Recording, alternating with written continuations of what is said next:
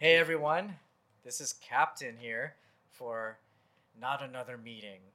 You know, a podcast about tech and all other stuff. And I know you guys don't want another meeting, but this is going to be a fun one. And so, right beside me here, I have Say. So, Say, you want to introduce yourself? Hey guys, uh, I'm Say. Like, uh, wait, how, when we do the introductions, do we like go back to like when I say, like, you know, I worked in data, I worked in ML? Just do a quick one. Hi. Hi again. Not that. Hello. Uh, yeah, that's that, that was That's, actually that's it. That's it. Okay. Welcome back, everyone. Uh, it's B here, and uh, we were excited to have another episode with an actual name. Um, yeah. You should go through like how you picked the name actually. sure.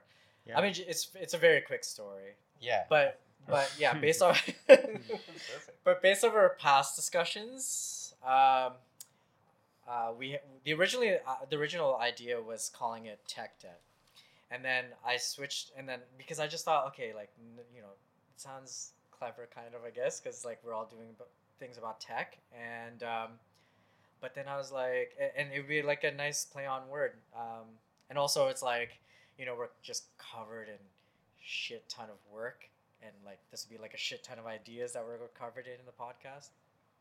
So then after we just used ChatGPT from the last episode of like coming up with ideas as well. And so we had a list of ideas and and some of them were kind of interesting. Like one of them that we came up with is uh um what was the code one? The Soul code. soul Soul code. code. Yeah. so we're trying to like figure out like how to combine tech and uh and uh, spirituality. So you know, soul code came up, which is kind of interesting. And Yeah. but it, like it kept on doing this thing where it would put like two like two statements together, one to do with like spirituality, one to do with code, and putting and in between, like quantum quarks and cosmic clicks. I I don't know. There's Yeah. something off. I was trying to like add a bit of our like background on it, so I was like, you know, I was giving it some context, saying how we're all like, you know, from the same kind of background, but for some reason, it thought that just because we were all from Asia, we're from the Orient, so it was giving like Oriental names, like from pixels to Zen. Um, what was another one? Um, the Tao. What was the the Dao, Digital digital Dao. uh, and then there was one from um, something from the Orient. So yeah, Chat GPT has some inherent Yeah. Yeah. stereotypes. Anyway, so like we came up with a bunch of stuff, and then uh, and then the other ones was like I'm not gonna give away the other ones just because, but I guess because like we're not creating another podcast, so this is the name we're keeping with. So Yeah.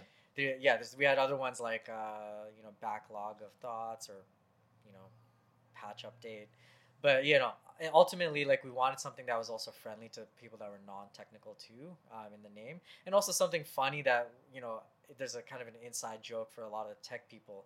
We all know that like engineers, a lot of us hate meetings, and so, and then I thought about okay, like how do British shows name stuff? Because like we we like to do sweet, you know, short and sweet ones in the West, but in like in, in North America, but like in the in British shows, they tend to have like these long names, like whose line is it anyway?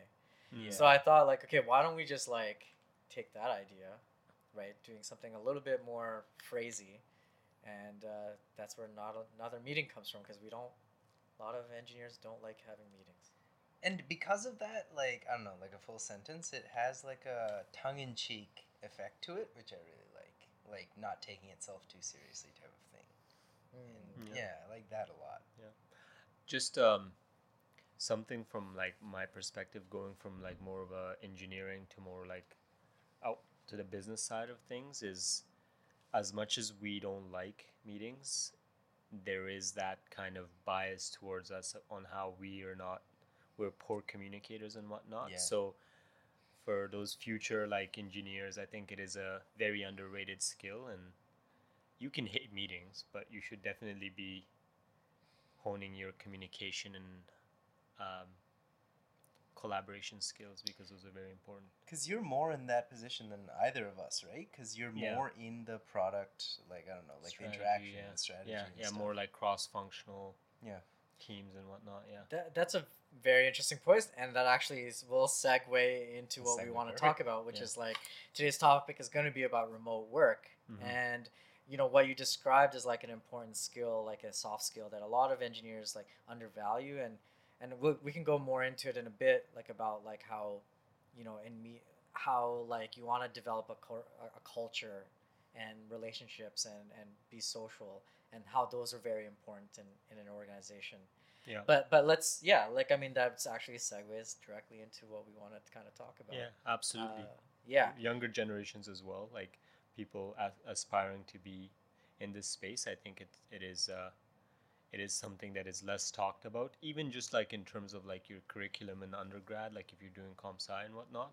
there isn't a mm. lot of like courses that teach you how to like do these kind of things. So right. I think if we can share some of our experiences it might be cool.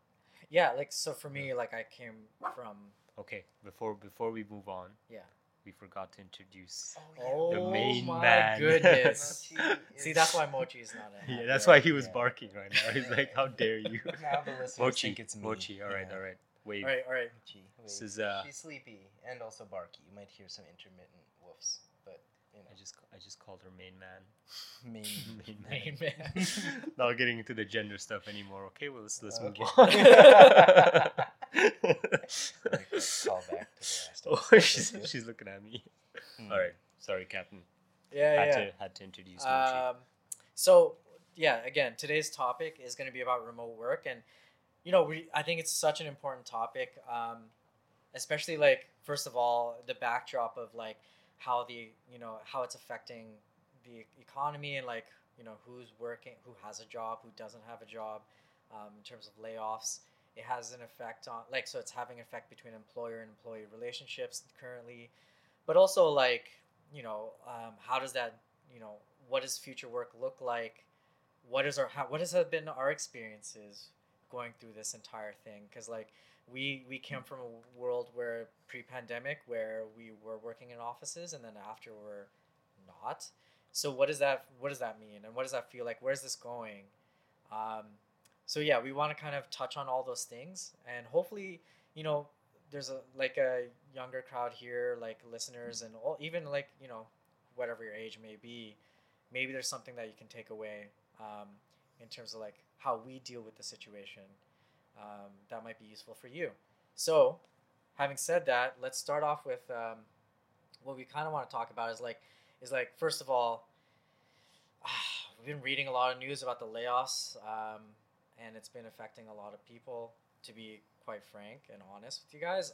I've been affected by the layoffs myself um, but not for the reasons for for what this topic is about which is basically what's happening is like if you like in facebook or or whatever meta and other companies where there's this threat of like hey you know you need to come back from remote work that that was taking place during the pandemic and actually come into the office at least a few days a week um, and of, and a lot of engineers of course resisted that um, and they used that as a kind of a excuse to lay off a lot of these uh, engineers let's say Well, I mean, uh, so I was thinking like maybe like I don't know if they actually directly laid them off. What actually happened, or you know, I have no statistics on this. Oh, maybe this didn't happen, but like maybe like it just caused natural attrition, right? Because Oh, yeah, high yeah, yeah. performers that Right. would want to work remote, Mhm. um, they're gonna leave for another company that offers them that if it's that high of a priority for them. Yes, yeah. Thanks for correcting me because like if they were laying, laying getting laid off, then like they'll get Severance. severance, right? Yeah, And in this particular case, they're not getting severance if they just like quit. exactly. It's free. Yeah. It's free layoffs. the, the irony there is is that like how like meta is focusing on like you know quest and like augmented and virtual reality moving towards the space of like the ideal remote work environment but then they're like no no we need you guys to come into the office Zuck's like, yeah, because like uh, I remember that at that time Zuck was like, oh, "We found that you're much more productive when you're in the office than not than not." And it's just like just tanks and arm of the company. yeah, it's like opposite. so you're uh you want people to like uh be in their underwear in uh sitting behind a table and like and uh but it turns out it's, it's less productive according to him at least yeah, Yeah. Yeah. I think it, it is like like COVID definitely like accelerated the the whole work, remote work environment. Like I, we were naturally going to lead to towards that state, but with the pandemic, especially for for like the Gen Z Gen Zers, right? Yeah. Uh, Yeah. they were already kind of born into a digital world that was naturally going into remote work, and then all of a sudden this pandemic hits, and it's, you know, they have to quickly like, at least from from our end, we have like that mix of like what it was like to be in the office, and now we have a taste of what remote work is like. Mm. So that messed them up sometimes, I think, Yeah. because, uh, like, I mean, I'm like my example's not even about work, but like, like I have a sister who um, is just about finishing up university right now, and in her um, first couple of years, she uh, had to do everything online, which was, first of all, I mean, like, you know, when you don't get to like, I don't know, meet your new peers that you have been dreaming about going to this place for your whole life, basically um, it affects things and also the lectures like i always liked like an online type of like lecture environment but maybe i didn't Mm. appreciate it enough that like going in seeing the prof seeing everyone around you take notes um, but she like first of all she is more extroverted than i am but like that definitely affected her mood and the quality of the work that she was putting out Mm. um, all of this is to say that like when I think of remote work, sometimes this might screw up my job opportunities if someone wants to hire me like hybrid or something. But like you know, like it makes me like somewhat like frustrated because like it makes me feel like this person wants to micromanage me. If like say that someone's giving me an offer, and it's like yeah, it's like hybrid or it's like full in office. Um, but I think one of my goals for this podcast is to maybe change my mind on that. Maybe I want to Mm. like I want to view. I want to almost convince myself of the opposite to see like I don't know like because there are benefits. There are benefits to both sides, and like that's kind of where I want to take this. That like you know I don't want to just be like frustrated about like you know like not everyone thinks the same way that I do. Mm. But yeah, Mm. there's like different types of people, and I want to explore the benefits of both. But Yeah. Some people, heck, some people d- d- don't even want to like go in like. Some people want to go in like constantly, not even hybrid. Like they need to be around other people. Yeah. So Yeah. I don't know. Are either of you like that?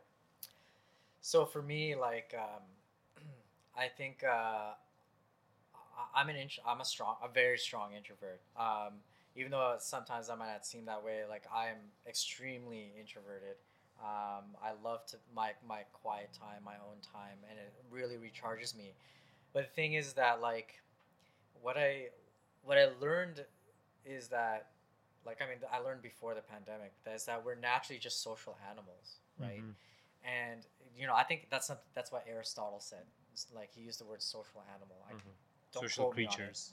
what Social creatures. social creatures okay Yeah. social creatures. I think that's what it was.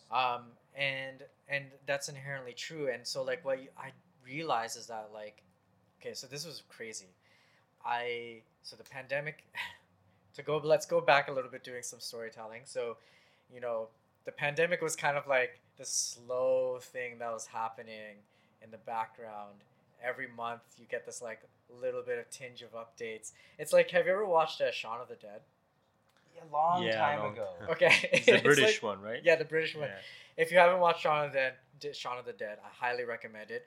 And what's so like interesting the way they show it is like, you know, they're doing going about their day, and then all of a sudden you'll see like a zombie in the news or something like like, or like you'll see like kind of someone acting weird in the background as like they go to the pub or something like that, and they go do their groceries. Someone else is acting weird, and then slowly, slowly you start to see the news changing and being a little bit more like concerned and then like you know the pen the the zombies kind of hit and that's exactly the experience i had which is like it was like oh you know this is nothing. And then and then like slowly and surely like it was more of a concern. And then like when it slowly started when it really hit me was a was like i was at an orchestra listening to final fantasy music.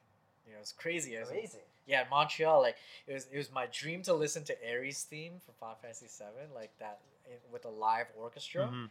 and I got a chance to listen to it, and, and but then the conductor from Japan couldn't come because of the pandemic, or the or the COVID at the time. But they still held the whole. Yeah, yeah, because it was like everyone else was just normal, right? In Canada, it was just like normal things were happening, and then, and then all of a sudden, like yeah, the next like month or something like that, then all of a sudden it's like. I uh, I go to the grocery store and like everyone just like packing up their toilet papers and like the pasta section section was missing like all the pasta. And then like and then like um, one of my coworkers told me uh, you know you should probably pack up your laptop this uh, week before the weekend starts so um, come monday we don't know if we're uh, we're gonna be in the office. I'm like what? And then starting from monday i was working from from home. That's when the lockdown started. And um, around that time. And so what i noticed though is like going through that one year experience of the pandemic Mhm. and and working from home all those like you know little tiny interactions i'd have in the office were, were completely gone. And now i'm trying to like and now i'm like hanging on to these zoom meetings where like where like there's no small talk. And and so uh, the the way i connected with people is no longer happening. And guess what the first day i came into the office which was the following year like because we still had our office leased i come in I sit down, and within like a few hours, like my mood would just like I just felt so light, and I was like, "What's what's happening?" I was just so like happy and blah blah blah because I was talking to people, interacting with people, and like and like you know I thought because I was an introvert, like I wouldn't feel those things, but I absolutely did, and it, and like just coming to the office and just having coffee with someone, having that connection, because there's a lot of things that are happening when you see someone in person, like all the details in their face and things like that, and that's those are things that we don't like s- consciously observe, but Mhm. like but, or consciously think about, but they actually affect us a lot.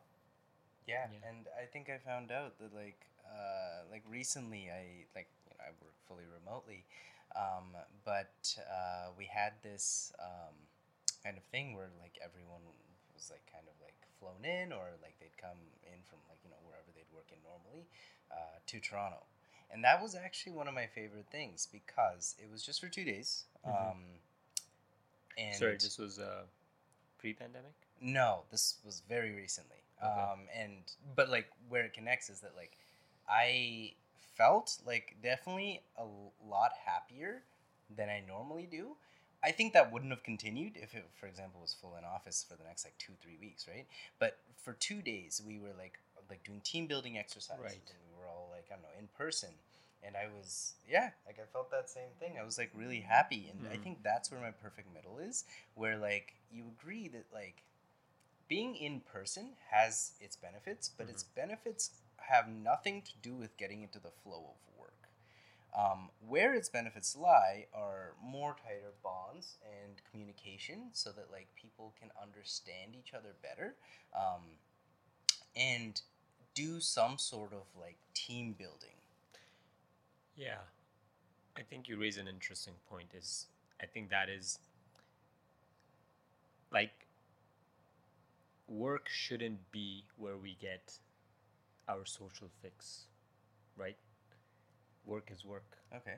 So I think that the reason why we have been, and this is just me shooting the shit, is like why we we think that is important is because maybe we've been so immersed in that work culture of you know being constantly like commuting in and out of work where our work consumes majority of our time where we haven't had the opportunity as much to go build connections that we want to not that we have to because you know you're at work and you, you're, you're kind of like it's like family right? Mhm. like you you don't choose fa- family you're born with it right? Yeah. same similar kind of thing with work. I think it's a revolution and there's always going to be friction to change but it's inevitable. It's it's going to happen. We are all social animals. I agree with you there and, and that's why i'm going to go back to this quote because i don't want to do my man aristotle injustice so i'm going to read it out just so we have the full context You want to share it on the uh, the screen capture here? Uh, i don't have i'll read it out Okay. okay. Okay, so man is by nature a social animal, an individual who's unsocially, sorry, who is unsocial naturally and not accidentally is either beneath our notice or more than human. Society is something that precedes the individual. Anyone who either cannot lead the common life or is so self sufficient as not to need to, and therefore does not partake of society, is uh, either a beast or a god. Hmm. And this man was so essentially what he's saying is that I, I lost. He was saying that uh, humans are naturally inclined towards living in communities, forming social structures, and engaging in political life, which is fine, right? Like we can do that without doing that in work. Mm. I see what you're saying. Like you, like just in, in terms of like commute, if you think about commute on average, like especially if we just take Toronto into consideration, Hmm. majority of people I would say spend anywhere from like 30 minutes to like two hours commuting. That's a lot of a Yeah. lot of time. yeah. You know that could be spent being social, but w- like with like by choice, not because you're at work and you have to. So you're saying like by the time you the, the, the amount of time you're saving, like you know, you could be like networking with um, someone else in the industry, or you know, maybe some other thing that you're interested in, like you know, Mhm. maybe it's like you want to connect with like uh, a badminton friend that you you- you know and build up and maybe that badminton friend is doing something interesting and you know like doing something like that rather than spending that time like building your necessarily your social connection purely at work like with other coworkers is kind of kind of it like where you can actually invest that time in other connections Yeah. that, that are meaningful to you yeah. and it might not be meaningful to connect with someone internally at work Yeah, I think it just comes down to our ability to be social, right? Like if you practice it. I, again, for me, like this whole introvertedness, extrovertedness thing, I the labels are it's very blurry to me because I I don't think it's your it's binary like that, Mm. right? Like you can be at, like at times I'm very introverted, Yep. but there's times where I can be extremely extroverted. It just depends on my social battery, my you know my me battery. Like it, it, it varies, and I think I, I, I and I know both of you well enough to say that you guys are also on that kind of like gauge, right? And depending on where you're at. I think that we should really define introverted versus extroverted because, um, Mm. so let me tell you like the definition that I've heard. Um, it's not like a lot of people believe this. People who are like like you know like are excited around other people. They're uh, not shy. They're like the extroverts. Mhm. But the definition that I've been taught is that like the extroverts gain energy from being out and talking to people, while the introverts gain energy from spending time with themselves. or lose energy when they're Yes, yeah, yeah, exactly. And so I would definitely not classify myself as a shy person. If I'm in front of a, like people, I'll take my chance. I'll talk to as many people as I can, and then I will be dead tired for the next seventy-two hours. Um, I'm I'm okay. the same way. I'm the same way. Like there was this time period in my Mhm. life where I had to do like a lot of meetings. Like I was doing some volunteering, Mhm.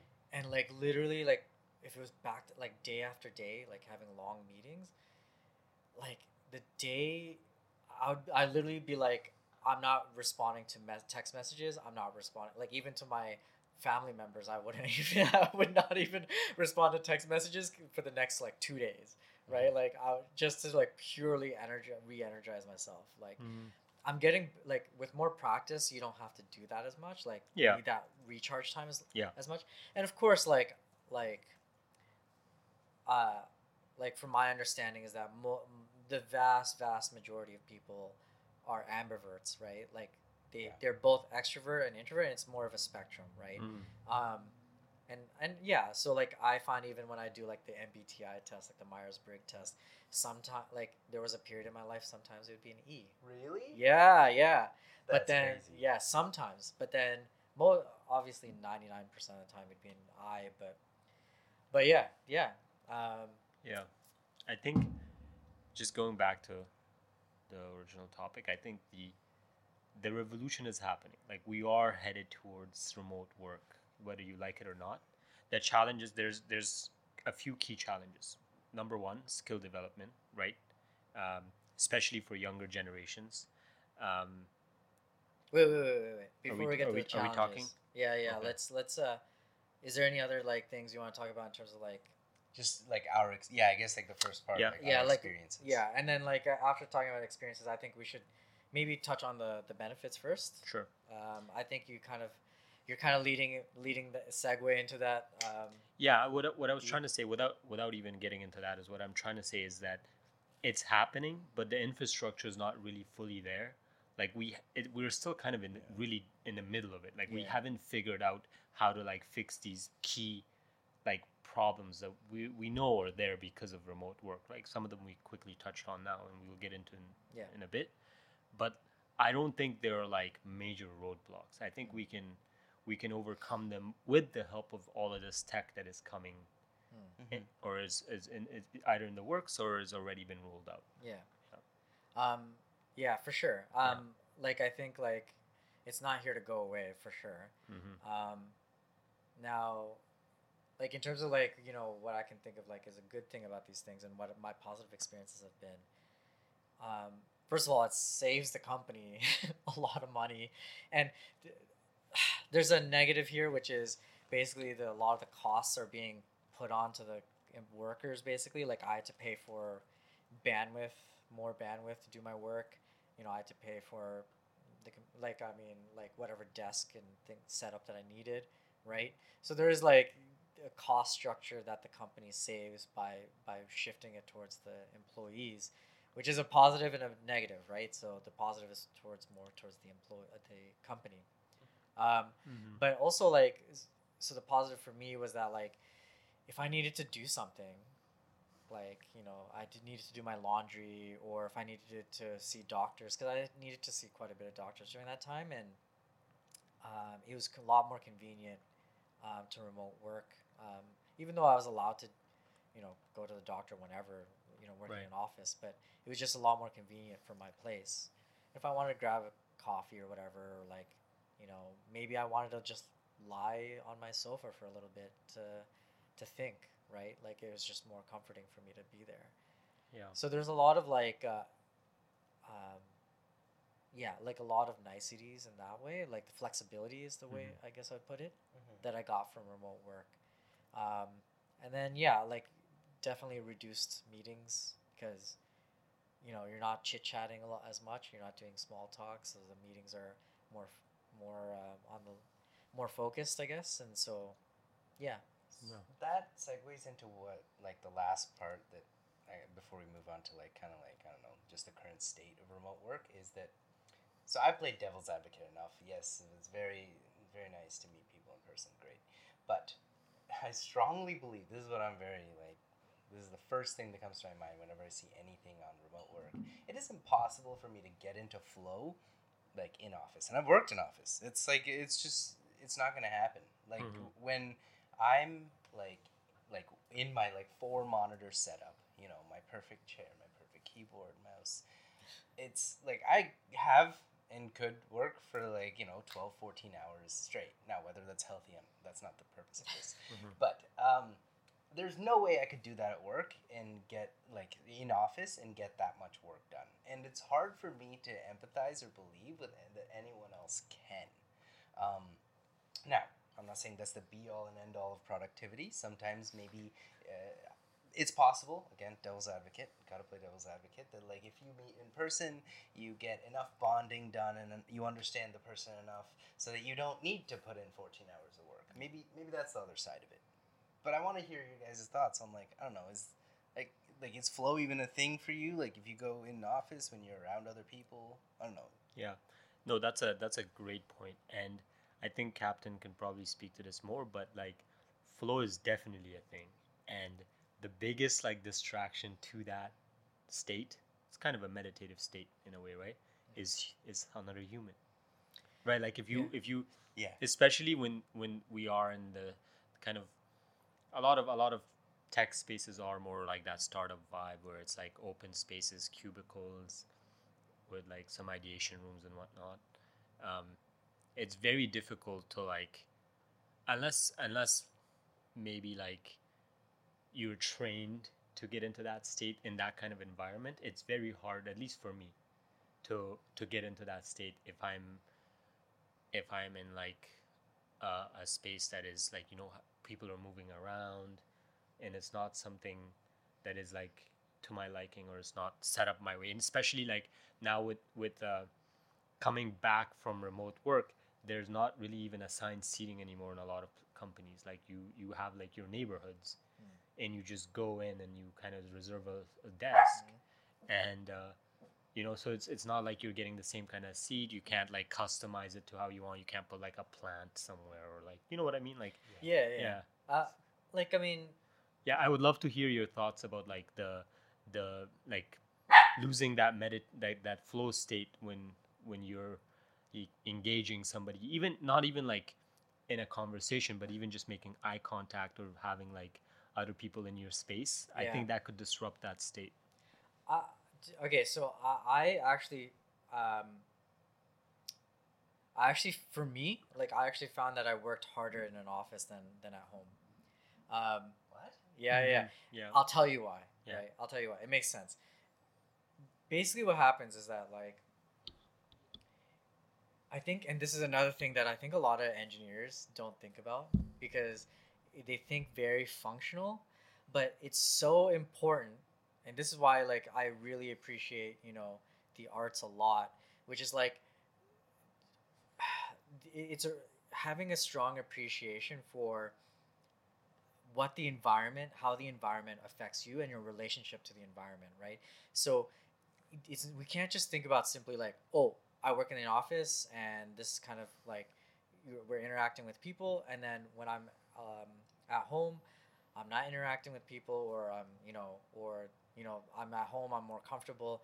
It's more complicated than that. First of all if you have kids you know at home or you, you have a wife or or husband or whatever it may be um, there's a distract or roommates you can have distractions there or you have to set up certain work around certain schedules between two people. Mm. but in my case the issue was is that i live in a studio apartment. So what happened was that there was no delineation between my Mhm. bedroom space my work space uh, my my, my life space and my telling me work space Yeah, yeah. so what ended up happening was like, oh, if I needed to think about something, or if I'm like having a tough time, I would just go lie in bed and just like browse the internet on my on my Reddit on my phone, Yeah.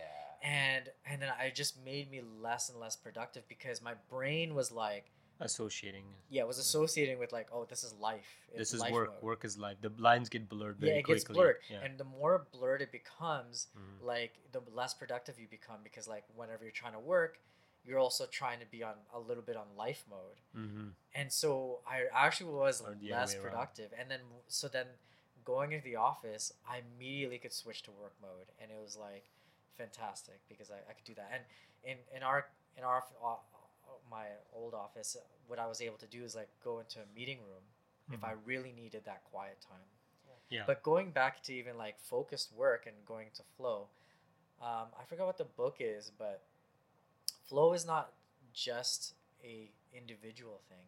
That I think that's where a lot of people make mistakes. Oh. There's actually called you know things like group. I don't know if it's called group flow, but there is flow that's associated with working in a group, right? right So when you're brainstorming ideas together or collaborating, there is flow that happens between individuals, and I've experienced this a lot. Like when Yeah. I have, because I'm I, I like to think of myself as like a good soundboard for a Mhm. lot of people, and um, that's kind of something that I pride myself in, and and that happens because you know I'm in this flow state with this other person, and we're just bouncing off ideas one one off Yeah. another. yeah I've heard it happens with people who are in like bands together, like you're playing an instrument together. I think that happens. Uh, not that I would have any experience with that. I'm very musically challenged, but uh, yeah, like I've heard that's like a very common occurrence. Yeah, yeah, yeah, Yeah. exactly. Yeah, I, I don't know if I've ever had the pleasure of experiencing that. To be honest with you, Really? Like, I mean, you are kind of experiencing it with us, though, right? Yeah. that's true. Right? That's like true, having yeah. this conversation that is flow.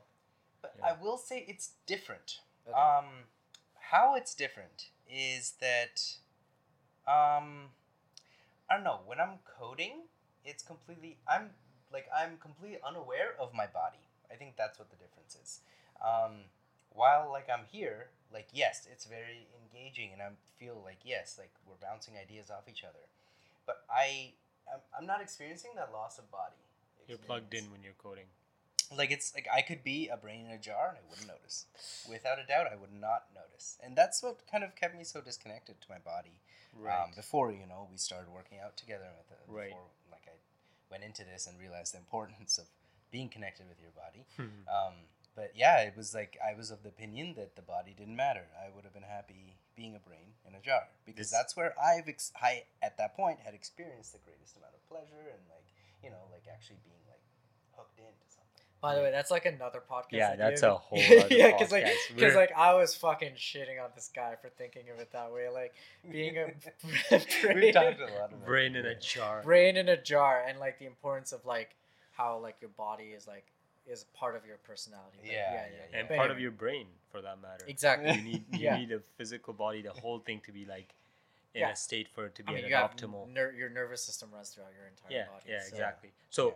Captain, going back to your original point about the having find like ha- getting into that state uh, in the office, I think that has to do with our our generation because now you have this kind of like you are in you're you're you've been in two places. You know, you grew up and you kind of were trained in that collaborative in-person space and now we're shifting towards a remote so so that's your kind of natural habitat right so Yep. naturally you're going to have some challenges when it comes to getting into that state at home i don't think necessarily think that is going to be a, a, ma- a major problem for for people that grew up in a more of a digital world So okay, I mean, so I don't interact with. Okay, just to clarify for all the listeners here, I'm a I'm a millennial, um, and so thanks it's, for clarifying and I think B is a millennial too, uh, and say you're kind of in between. I'm a what do we what do we, I think we found a name for it yesterday. Zillennial or something? Zillennial. Yeah, yeah, yeah. Zillennial. Anyway, so the reason I mentioned this is because B, uh, what I wanted to ask you is like, you know, you probably I haven't got a chance to interact a, a lot with Gen Z in the workplace. mm-hmm. Um, maybe you have. Yeah. And do you notice that difference? Like, like what notice? Like what differences you notice? Because because the thing is, Say was mentioning her his sister, who is a, clearly a Gen Z, right? Yeah. Yeah. Clearly, yeah So and she had issues with with uh, being in that, uh, not having lectures, right? Like, yeah. yeah. So like being in a more of a remote situation. right So, but I, wa- uh, that might not be for everyone. So like, yeah, I'm just Yeah. curious. I was just specifically talking about the tech space. Right. Okay. I I could be I'm not sure about where your sister's at, but I could see that being a problem in the arts and whatnot. But in the tech space, I see that as like I think even if you think about it like historically, like tech folks have been more like, you know, I think they've preferred that remote work environment more. Just being in their own space, you know, having to like maybe play a, some games during lunch in their own space or do their own thing. And they are a little bit more introverted in a way. So i think it's they naturally fit into that remote workspace Yeah, but even so, like, yeah, this is where I, I highly just like, I'm skeptical and and disagree with like, like a lot of engineers in general about this stuff. Because like, yes, you know their own opinions about this or their experiences that this is better for them, but if you're actually probably to measure mood, or you know yeah. all these other like more objective measurements like i don't um i don't know if that would be a net positive because like even if you think about the situation where they're able to do their own thing in the in a space like let's say they want to play games or whatever or if they're just like doing their own thing the fact that you're with other people in that space makes a huge difference right? Um, yeah. even if you're not interacting with them. It's just like it's just like you know if you're to spend time with your girlfriend or you know whatever, and like they're doing their thing and you're doing your thing, you still feel connected, right? Like, like I don't know, say, like, do you feel that way? Like, Um, like if, uh, okay, in a way, Um, my favorite, and I think that like a lot of my friends are actually like, yeah, we talked about this. Where my favorite state is like um, being alone with someone. Like they're somewhere in my vicinity, like within the next three meters. Yeah. But you know, like obviously I also love- exactly three meters, not, not, not, not two meters, not one meter, not four meters, three point zero I have zero an zero. tag on my girlfriend that when she comes beeping. closer than one meter, Yeah, it starts starts beeping. beeping. Further than four, it also starts beeping. Does she get electrocuted if she goes past four meters? I think that crazy, if I did, I son would of a say bitch. so here. There's a perimeter. Son of perimeter. a bitch. There's a perimeter. yes. Um, crazy, crazy man. but again this whole i see i see this as being obviously i see this as being a, a- big problem as Yeah. well as like that collaborative nature of things and you know the bo- the benefits are definitely there you know the social aspects of things the the soundboard i think that's that's key in collaboration but that can easily be fixed in in vr Right. Okay. I mean, VR will be. Um, another topic yeah, yeah we'll get to sure, it, but, like, i'm just but saying like, no, no, no, no. But the reason why I say this is because like, um, uh, we can think about even in VR, like just to touch on touch on it a bit, like that is the opposite of remote work in a way. Like if you get it to a high high enough fidelity, right? You're going backwards at that point, right? In a way. not necessarily because you're not tied to a geographical location physically right Yeah, but the but the point is that you're now in a quote unquote physical space with someone else. And we can talk about what that means, but like but what I'm saying is like right now we're at this low fidelity state where we're okay, maybe okay, maybe this is a good good kind of um, thing to talk about. The definition of remote work, mm-hmm. right? Mm. I think I think the way I'm thinking about it is some sort of either asynchronous communication, right, um, or some delay in communication, where the cadence of like Mm-hmm. uh, pacing in a conversation and like reading each other's expressions creates that like that in, that dynamic, Mhm. but now you're adding friction to that, and that's remote work. Maybe is the way I'm kind of thinking about it. Quick side thought that we should do an episode on Neuralink because of that, because that would probably increase the fidelity, right? that would remove what you're talking Yeah. about. Well, uh, yeah, there's there's a host of issues Yeah, with that one. yeah. Yeah. Anyways, yeah, go ahead with your thought. Um, that's a very precise description you have of remote work. Hmm. Um, It, it, that at Yeah. current time, like I, I do agree with that Yeah, I because do. I, don't think that there's any way to do remote work where. Well, okay, what do you count as a delay? Because while you're on Google Meet, is there any delay to your thoughts? the- yeah. So you'll notice. Okay, so like um, inherently in communication, when you're communicating with people, there's there's a lot of subtle twitches in your Body language, in your yeah. yeah, in your in your face and body Oh. language. You're counting And- that as an impedance Yeah. to the Yeah, or even like the cadence Absolutely. of way we speak. Like if you notice that over a Zoom call or, or Google Meet, like you have that like moment where like go ahead, go ahead, right? Like so when you interrupt someone, you're like, oh wait, sorry, go ahead, right? And that's happening because like there's just this, m- this micro like this Mhm. few milliseconds or whatever delay where you're not reading, getting the right read or the right thing communicated to you to take the cue, the correct cue, right? Mm-hmm. So you, you so it's almost as if like if you want to be a better and this could we'll go we'll touch on this later is like like how to deal with these circumstances and being remote work is like being in a Zoom meeting or a Google Meet meeting or whatever like a remote meeting is a skill in itself like the fact that you might Yeah. have to wait a little bit and wait for them to finish their thought Mm-hmm. before you step in. Whereas like when you're in a flow state with someone in person, it's like, oh, like, oh, that's a cool idea. Oh yeah, oh yeah. Look, what about this idea? What about a snowball that's like jumping off a roof and then like, and they're like, wait, wait, wait, what roof? And they're like, oh yeah, this roof and blah. I don't know, some some yeah, like you yeah, yeah. this. No, I get the gist Yeah, of you what know you're what I saying. I think that just a, a lot of that, and not all of it, could just easily be fixed by bringing in a third party company to do some remote work etiquette for your team. Like, Really? I think Yeah, so. yeah. Easily, easily. Like we, it's a new environment and no like we have never been in it, it that that well like immersed in it right until now and i haven't had like anything to do with uh, like remote work etiquette i've had to go out of my own way to try to learn that right so if you had that at a like a at a at scale where even even if you had like brought people in in person and and just you know did like a session with them from someone that is an expert in that field because there are a lot of things like what are the best practices? What are some things we can do to um, kind of express body language better to ma- make it as optimal as possible?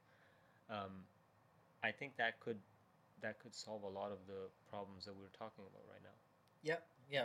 You, you can obviously do some sort of training for a lot of this stuff, and we did. We did. Oh, you did? at My Okay. past work. Yeah. okay how did that because that's we that's have a section on that. I'm willing to do it Oh, now. we can like, we can we can go uh, back to it later, but but yeah. I'm like- really curious about that. Yeah, what because- types of yeah. things? Okay, Yeah, I think that's something that a lot of people could Alright, benefit alright, from, sure. right? Um. So for me, okay, you can you want to go B first? Like what you No, got? I mean we like this is this is something that I haven't professionally gotten from anyone. So if you have, Oh, yeah, okay, like that, okay. Me I've, yeah, I've just had to learn it on my own. I didn't know it was a thing. I just like put it up. Like maybe we have ideas. I didn't. I didn't know it was a thing. No, yeah, I- yeah, I'm yeah. sure I there mean, this is okay. So like, what happened? Okay, so going back to the, um, how I was talking about the fact that I live in a studio apartment. Like, how do Mhm. I deal with that circumstance, right? How do I get into a state of like work mode when you live in a in a in a studio where you don't have this delineation between work and life because your bed is near your computer desk. So the way to deal with it is like two ways. One is you actually like create the space that is conducive to separating those two things out. So Mhm. one way of doing it is like I, I hired an interior designer to, to fix this issue, which is basically like and you don't need to do that, right? Like you basically what I did was like put a curtain um, around my bed. And so when you look at my studio apartment, like there's a separation between my desk and I've the seen bed. that happen. Yeah, yeah. Yeah, yeah, because of Mhm. the curtain. Yeah. And that alone stopped me from going to my bed to go read Reddit. That alone, Yeah, that single step, right? Isn't that wild? Like yeah, just yeah. that small little change in your environment can make that big of a difference. so now, did you not just read Reddit on your computer now? no, no, Wow. no. It was just like I went into work mode, um, and then I also have like a a sofa area kind of thing, like a small area. So I'll instead go there to like lie down. But uh, yeah, I'll maybe browse Reddit. But it's not necessarily like oh I want to take a take a long break, right? Like right. it's like it's just like a quick little thing that I might do, um, because it's a t- completely different space for me. Yeah. And then the other thing is like, okay, let's say you don't want to create that separation and change that environment. Instead of changing your environment in space where you put up this curtain, you change it in time. So you create a ritual. So, for example, there's this couple that, like, the story that um, the instructor gave us was um, this couple where they lived in a very tiny space, I think maybe in New York or something. So they had this single dining table and they didn't have space for another table or like a desk, a separate desk. So what they did was they would eat their breakfasts on their dining table, right? And then in order to go into work mode and use that same table as a desk, they would do this ritual of lifting up the desk together and or the table together and moving it into a different area within the same studio apartment. And just by doing that ritual, you're like your brain's like, okay, it's work, Work mode. time. Yeah. Yeah, that's interesting. And then at the end of but but it's also important to shut it off shut it off, right? So just as important as to turn on from life to work, you have to shut it off and go back from work to life. So what they do is like they have an ending ritual too, which is like moving that table back yeah, to become a dining table again. Right? yeah, I've I've heard of people using cues. Like all I forget who it was, but they said that they would put on different shoes for different things. I mean, of course, the mm-hmm. obvious is you put on running shoes or whatever Yeah. to go to the gym, but not just that. Like he put on like a different pair of sneakers to like for like one thing at work while he put on it like brainstorming. Well, another pair of sneakers if he was in a meeting or something like that. That Yeah. might be like you know off the other end of this, but like it's yeah cues I guess like really help. I've never like actually put a word to it like that though. Yeah, yeah. So like, um, uh, there's there's one way of thinking about it, and uh, you can look up a book called Alter Ego. Um, I forgot the name of the author, but basically the author was the coach for Kobe. Br- Like he he worked with Kobe Bryant to come up with the the, The alter ego effect. You were talking Alter ego effect, yeah. Herman. I didn't find it that useful to try to get me. Like it didn't work for me, but I found a different way of like going about the alter ego. Mhm.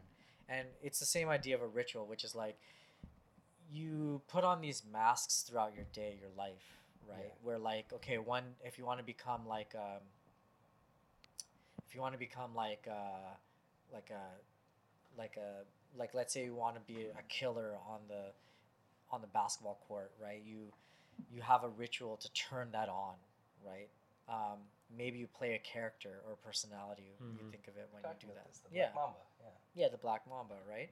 So it's the same idea. Like you have a ritual of either moving the table, or if you're meditating, you have like a ritual of like thinking about your loved ones before you start your meditation. That's that's in Buddhism Interesting. um, or like thinking about the world and loving everyone.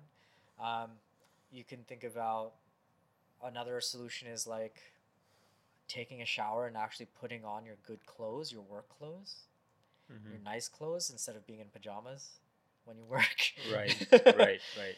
Yeah. You know all those things. So that that's like one of the things that was covered was like this idea of like rituals and like changing your environment. Habit Um, forming. yeah, and then the other thing, I think, what was the other stuff?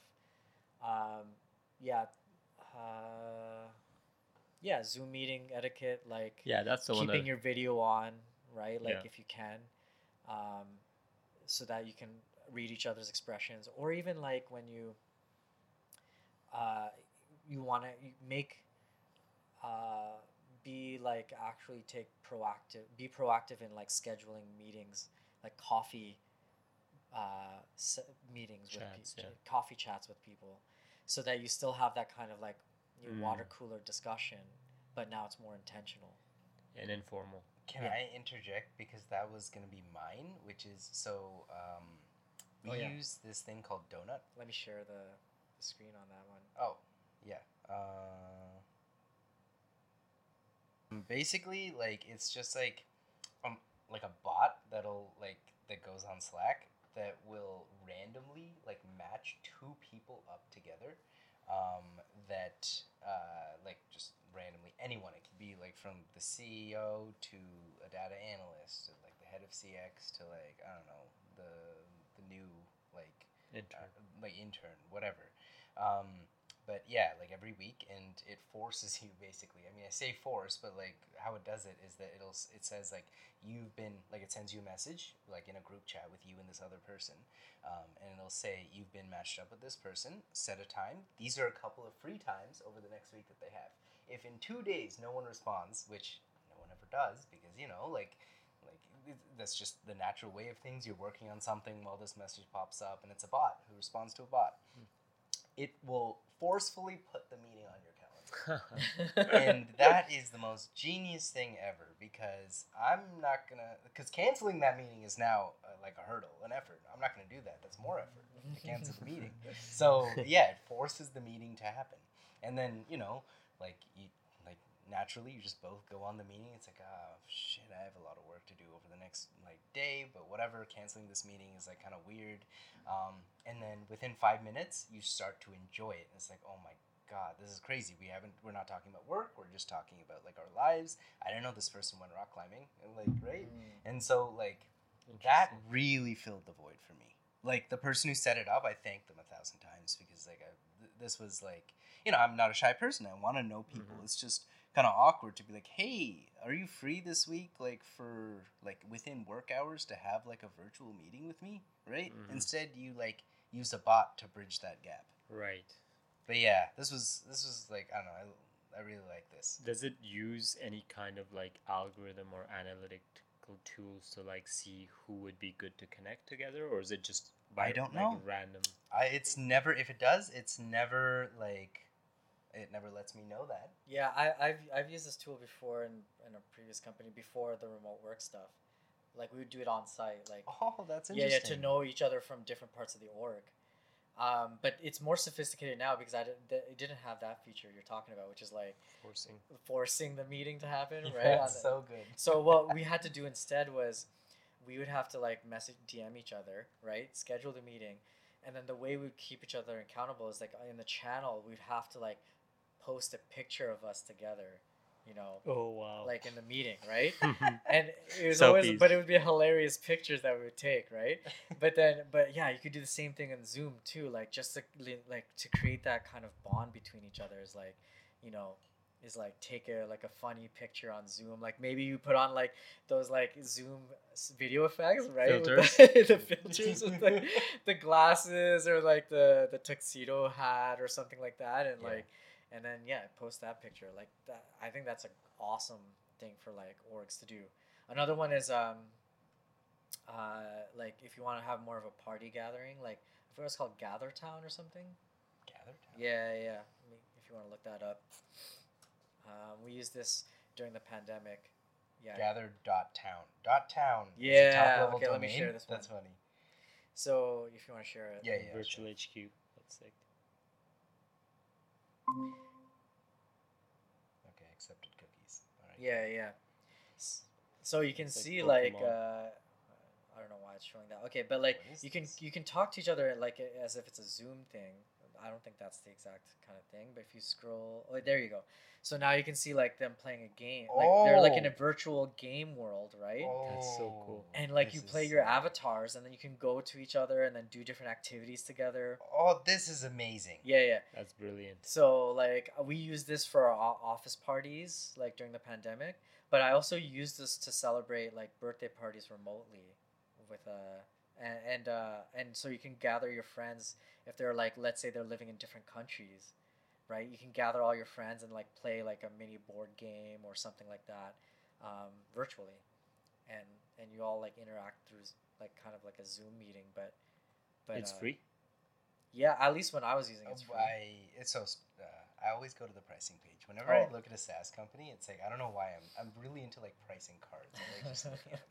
But like uh, yeah, it's free for, for up 10 to ten users. users. yeah. Um, but that's kind of interesting because in the banner they said for startups it's free for two months. So is it free forever? Okay, I, whatever. Maybe It's make a cheap. deal. seven dollars per user. Yeah. And, and you can create your own maps too, which is the cool part. Yeah. Yeah. Your own server. This Yeah. is really cool. That's very interesting. I bet that they have a pretty big uh, VR roadmap. I bet. Oh yeah, yeah, yeah. Oh, Yeah. I sure. know what the C is. Yeah. and this like this is just an, an an example of like all of the cool tools that will probably come into play to like bridge that gap Mhm. between the two yeah. virtual and physical worlds. Yep. Yeah. This is cool though. Yeah, this is very cool. It almost has like that OG Pokemon. yeah, yeah. That feel, yeah. Yeah. You know what this reminds me of? Uh, Habbo Hotel. Well, I can't. Oh. s You wanna? Uh, share this tab Yeah. instead. Um, That's yeah, so cool. Habbo Hotel. This that's what the graphics remind me of. It was like this weird like game. Mhm. Uh, like I don't know. The closest thing I can think is Club Penguin. Either of you played that? Yeah. Yeah, right. Club Penguin. I'm sure if there's any Gen Zs ever listening to this, I don't know. I'm not a Gen know. Z. Wait, what, what is Club Penguin? You've never played Club Penguin? No, what is Club? Wait, what are it? you? Oh my God, you're like one step. Okay, okay. Yeah, So wait, Club shut, Show 'em shut Club up. Penguin. Saying I'm one step, what? One step, what? Finish your sentence. Penguin. No, no. I'm not gonna Finish finish your fucking sentence. Say Say it. Into the loony Say it, bin. say it, what? one step into the loony bin. Um, Loony- what? because you haven't played Club Penguin. Um, but uh, yeah, it was like this. See, now I have to use another game as an analogy, and I don't. This is this is the terminal effect. This is where like club, like everyone the terminal. it. but see, when I look at that, I'm like, that's Linux. That's okay. That's very That's fair. Yeah.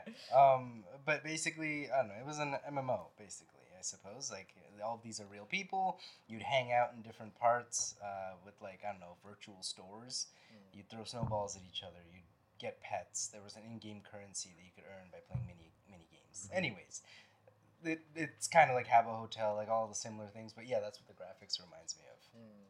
See, for me, it's like I think of Earthbound or some other shit. Earth. Oh, I never played Earthbound. I. Uh, this is the one Yeah, with. yeah, like that, like that one. Yeah, this is the one with Ness, right? I Yeah, yeah, played yeah. Ness uh, when I if I played Smash, of course. Yes. Oh, that's where Ness comes from. Yeah. Earthbound. Yeah, did you yeah, yeah. did you ever play Smash? Of course, I loved. Remember Yeah, with yeah, that one yeah. trick where he would like shoot this thing out of his back and then you, you launch it? I love it. I love it. You yeah, control the yeah, yeah, electricity Yeah, and yeah, you- yeah, yeah, yeah, yeah. Oh, that was like one of my favorite. Yeah, I loved playing Ness. I was never good, but yeah. was, I yeah, did was not terrible. know that's where Ness came from. Yeah. Yep. That is You- really So cool. you played this? I mean, yes. this was back in the Super Nintendo days. Okay, who? Damn. What? What was like everyone's go-to Smash character? Oh, uh, mine was what was it? I don't. Man, I can't remember because I I used a character where I would be like, just like, button smash kind of. Wait, which which Smash are we talking about? Sixty-four. I use the same character probably for everyone. Oh, really? Okay. Yeah, it was. I think you it know was. what? I, I probably did a, um, Samus maybe. Samus. Yeah, Yeah, maybe. yeah. When I first started, because I was such a noob, I would just pick Kirby because I when I fell off the map, I could just like Kirby Jump was off. the best for noobs. Yeah. I love Kirby. Kirby was crazy. Yeah. And then like, and then I went to like, Falcon, and then Fox. Hmm. Oh, that's a really hard character. Did- Were you good? I was decent. Sixty-four. I yeah. I, I probably uh, Fox is good. Like it's that's Yeah. like if you play like professionally, a lot of people. I Yeah, think, Fox was Fox and Samus. Yeah, so for me, the re- the I was kind of like I'm a noob, so what I would do is I would charge Samus's uh, Gun. gun, right, and then like and then like and then like poop out those bombs. Oh, yeah, yeah. Make those poop bombs, right? Yeah. so that's that's basically what I would do. I just like I would like loiter the area with poop bombs. So like Yeah. when I, as everyone else was fighting, they would like fall into the bombs, and then and then like when I got charged up and someone was like about to, you know, had the high like percentage Mm-hmm. Yeah, health yeah, percentage, Full health. Yeah. then I would just like shoot the Uh, the charged up gun at them. Yeah. Yeah. I them would out. do the same, uh, similar, except with Pikachu. I would stand there, wait for them to Mm. come to me, and shoot that thunderbolt. Sometimes I wouldn't even stop. It would just be the thunderbolt after thunderbolt. Continuously and, like- down B, down B. Yeah, yeah, and then the down B, uh, and then the left B, which would like shoot like a little thing that would Oh, like, track the ground. And then if they threw me off, it was like a two-step jump, which was so good. Uh, So you're a Pikachu. yeah, always. Even in uh, the new Wii, Mm-hmm. not the Wii one, um, the Switch one, Mhm. Ultimate, I think.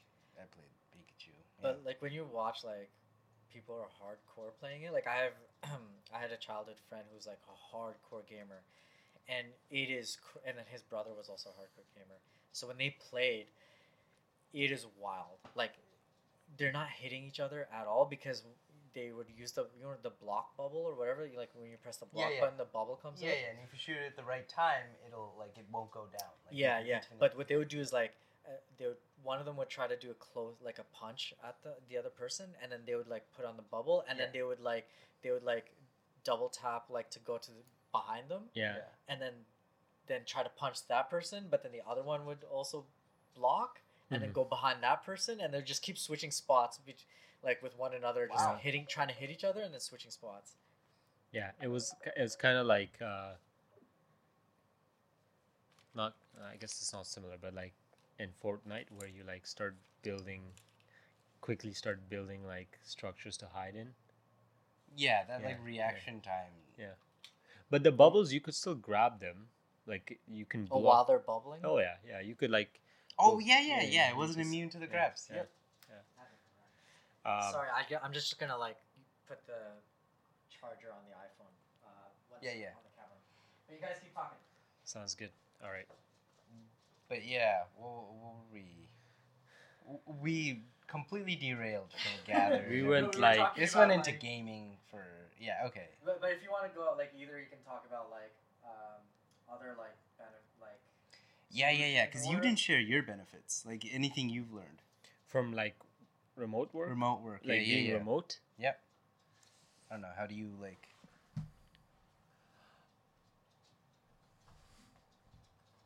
I think in the in the short term, like where we're at right now, like yeah, it's it's very it's very difficult because it's just like the scales are almost like balanced, like the pros and cons. But I do see like the pros being a lot more in the future in the near future. Um, especially as we get more tools and we learn like the proper etiquette and whatnot. But like, have you used any like tools or like I don't know etiquette that like you, like to keep you on task? No, that that's what I kind of was getting into, right? We shifted into this model, right? A lot of companies, big enterprises, Yeah. switched into this remote model, but not once, at least in my experience of where I've worked and people I know that have worked, I didn't hear someone coming in to, to teach people how to properly talk.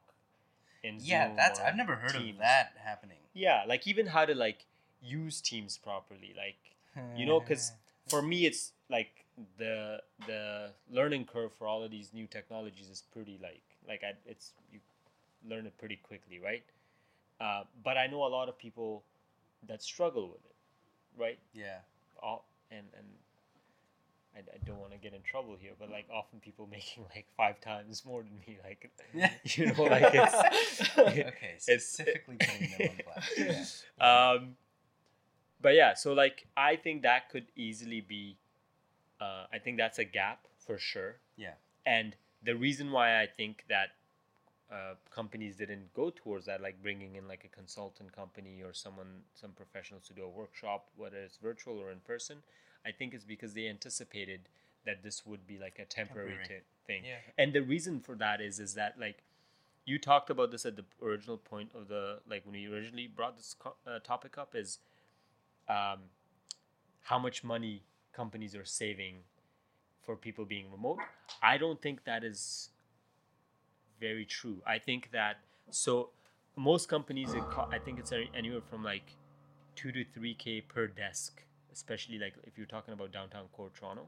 So per employee per desk per month it's around 2 to 3k but a lot of these big companies they are invested in each other right so they're invested in the real estate piece of things and commercial buildings they're invested in all it's, it's kind of like a it's all interconnected. Mm. So if people aren't commuting into work and it's not they're not driving that business whether it is like all of these restaurants all of these thing coffee shops that are thriving because of this ecosystem that has been built for years through like physical work then all of a sudden everybody starts losing money because they're in, they're all invested in each other. It's kind of like a I don't know if it's a Ponzi scheme or what you call it, but like, but like Yeah. that's it's all interconnected. Mm. So it may look to us, it may look like, oh yeah, like now this company doesn't have to pay all of this real estate for me to come in, and I am paying for it. Like I'm paying for bandwidth, I'm paying for a desk, I'm paying essentially like well, you can even write off a portion of your taxes for working from home, right? Like Yeah. that's, but there's a reason why they want everyone coming back is because in the long run, the I think the the the economy is not used to that lack of labor coming in, commuting in and out. That brings in a lot of money, like from paying like transit fees to food to Yeah. you know going out for drinks after. Like that's that's that's big, you know. Well, in New York, they were, they were, uh, they had this issue, right? Mhm. Where like people were moving out of the Manhattan area, and so what the mayor was complaining about it, but I think what they're trying to do is reinvigorate that area by turning it into residential, right? Yeah. Yeah. hmm um, as a way of like trying to bring people like to create more housing because a lot of these major cities we live in toronto which has a huge housing crisis so yeah like instead of having to put in the resources to build a lot of new buildings like what if you just you know redist or what is it called re Redistribute. redistrict district or something where you tr- Oh, I see what you're saying. something- Rezone. rezone yeah Yeah. Yeah. rezone certain buildings or areas um, to be residential rather than commercial Yeah. Yeah. to reinvigorate the, the downtown core. We're Um, tiptoeing around this topic, but let's get into like the, the meat of it. What do we think is gonna happen? Like, what are we are we Wait, going wait, wait! Before we get in, what do we think is going to happen to what? to to like what do what do we think the future state of this is gonna look like? Do you want to go into we- that, or do you want to go into a little bit more of the challenges? And Yeah, then- let's and talk. I think that will make it clear because we've been talking about benefits this whole time, right? Yeah, yeah, yeah. And Yeah. the benefits are clear. Like nobody's uh, contesting that, right? Yeah, we're Like, not going back. Yeah. Yeah. Yeah, we're not. Yeah. It's about how can we how can we kind of um, transfer those benefits into this virtual world. Like, is there a way we it can permeate the virtual world Mhm. Without like? And obviously, we're going to lose some things. That's inevitable. Like, you Mhm. can't have the best of both worlds. It's going to be very, and especially in the short term. In the long run, with all of these new techs coming up it could it could change. But yeah, in, in the short in the short term, it, we're gonna lose. There's gonna be some trade offs. Right. But what is the what is on the other side, right? Mhm. So that's I think what we should talk about. So I have, uh, sorry, I have like a stat that bridges like what you just said because you, you just like kind of mentioned it there. Like you know you were looking at like you can save like two to three k per employee. I have a stat from Forbes um, that like uh, they're saying that employers can save eleven thousand dollars per employee when switching to remote work. Um, It uh, it includes uh, office space, utilities, and other resources. Now, um, you're right in what you were saying that these are like kind of shallow savings. That Mhm. yes, on the in the short run you do save, but where this transitions into the downfall of like remote work is, um, I like don't quote me on this, but I would bet any amount of money that remote work is inversely correlated with the velocity of money. I like bet that people are making less transactions if they're um, remote. Now I'm willing to be proven wrong because yes, maybe you're gonna do more online shopping or whatever. Mm-hmm. But I think that people that go into like work, let's say that you're like you know you live in the suburbs, you commute for an hour and a half to work, um, which already eats up a huge part of your life. So maybe you didn't have time to make lunch that day, and so at lunchtime you like quickly like go to next the next door convenience store or like grocery store or whatever, get a sandwich. Um, you do that a couple times a week over the course of a year. Now you've bought hundred sandwiches. Um, so like just from one person, that's like you know Mhm. like five hundred dollars of revenue for for the year for grocery store, Mhm. and like there could be like a thousand employees like living in that hi- like working in that high rise. So just Mhm. from like one example, like lunch, right? Because when I worked in office, which I did like you know like during my internship and also for like a few months like right before like uh, the pandemic, um, I bought lunch almost every day. Mm-hmm. And now, uh, maybe the exception, not the rule, but um, it definitely, like, I don't know, maybe it was just the mood that I was in or whatever. Like, it just, like, kind of, like, you, you see all these restaurants. You want to kind of step out of the Mhm. office, right? You want to take a walk or whatever. Yeah. yeah, And you're yeah. walking by these restaurants. I think, at least for me, it definitely increased my expenditure. Oh yeah, I think that's that's across the board. That's a rule I think for majority of, and and you brought out an interesting point again. Like we're again we're touching on the shallow costs and savings. It's, it's like those employees are one thing, right? The most minimum wage, but what what is the actual moneymaker there is rent Mhm. that Mhm. that business is paying to the top dogs Yeah. and those guys are the ones that want people to that they're pushing the the agenda of like we want people back Mm. you know like they were maybe virtue signaling about oh small businesses and all of that but at the end of the day we've cre- we're essentially created this entire uh, environment like toronto for example Yeah. for that kind of a model is people coming into the city and then you have these high rises that have like like hundreds of like stores that are paying rent right Mhm. that are now not seeing as much traffic as they were used to so they're not able to make rent and that is causing bottom line problems Yeah, and the thing is, like, it's incentivized for, like, the government, right, to like, like to be on the side of those people, right, like the the the the top dogs, as you said, right, because like, because like they want the tax money, right, you know, like, and Yeah. that tax money helps them like get Yeah. reelected by spending that or saving it, however they wish they want to do it, but right so like yeah, like it is a strong force, and I, that that's probably why the NYC mayor was doing the same thing, which is like, yo, we need you guys to come back. Yeah, to Manhattan, one way or another. right? So it's the same thing, like you know, in Toronto probably too. So Yeah. Yeah. So yeah. I guess going back to the big question that you asked, Mhm. um, because are we are we on that? Like, Wait, wait, no, like, but in terms of challenges, like, like I mean, there are many, right? We saw like so one of them is cost, right? The cost is the burden of the cost has gone shifted to the employee, right? Is one one challenge, right? Yeah. And how how how how is it shifted to the employee? I don't think that's true. it has for it had for me, like, so what ended up happening was I had to upgrade my internet, Yeah. yeah. um, because That's marginal, no? I mean, I want to save my money. Like, what, what are you talking about? Mark? Marginal. What are you?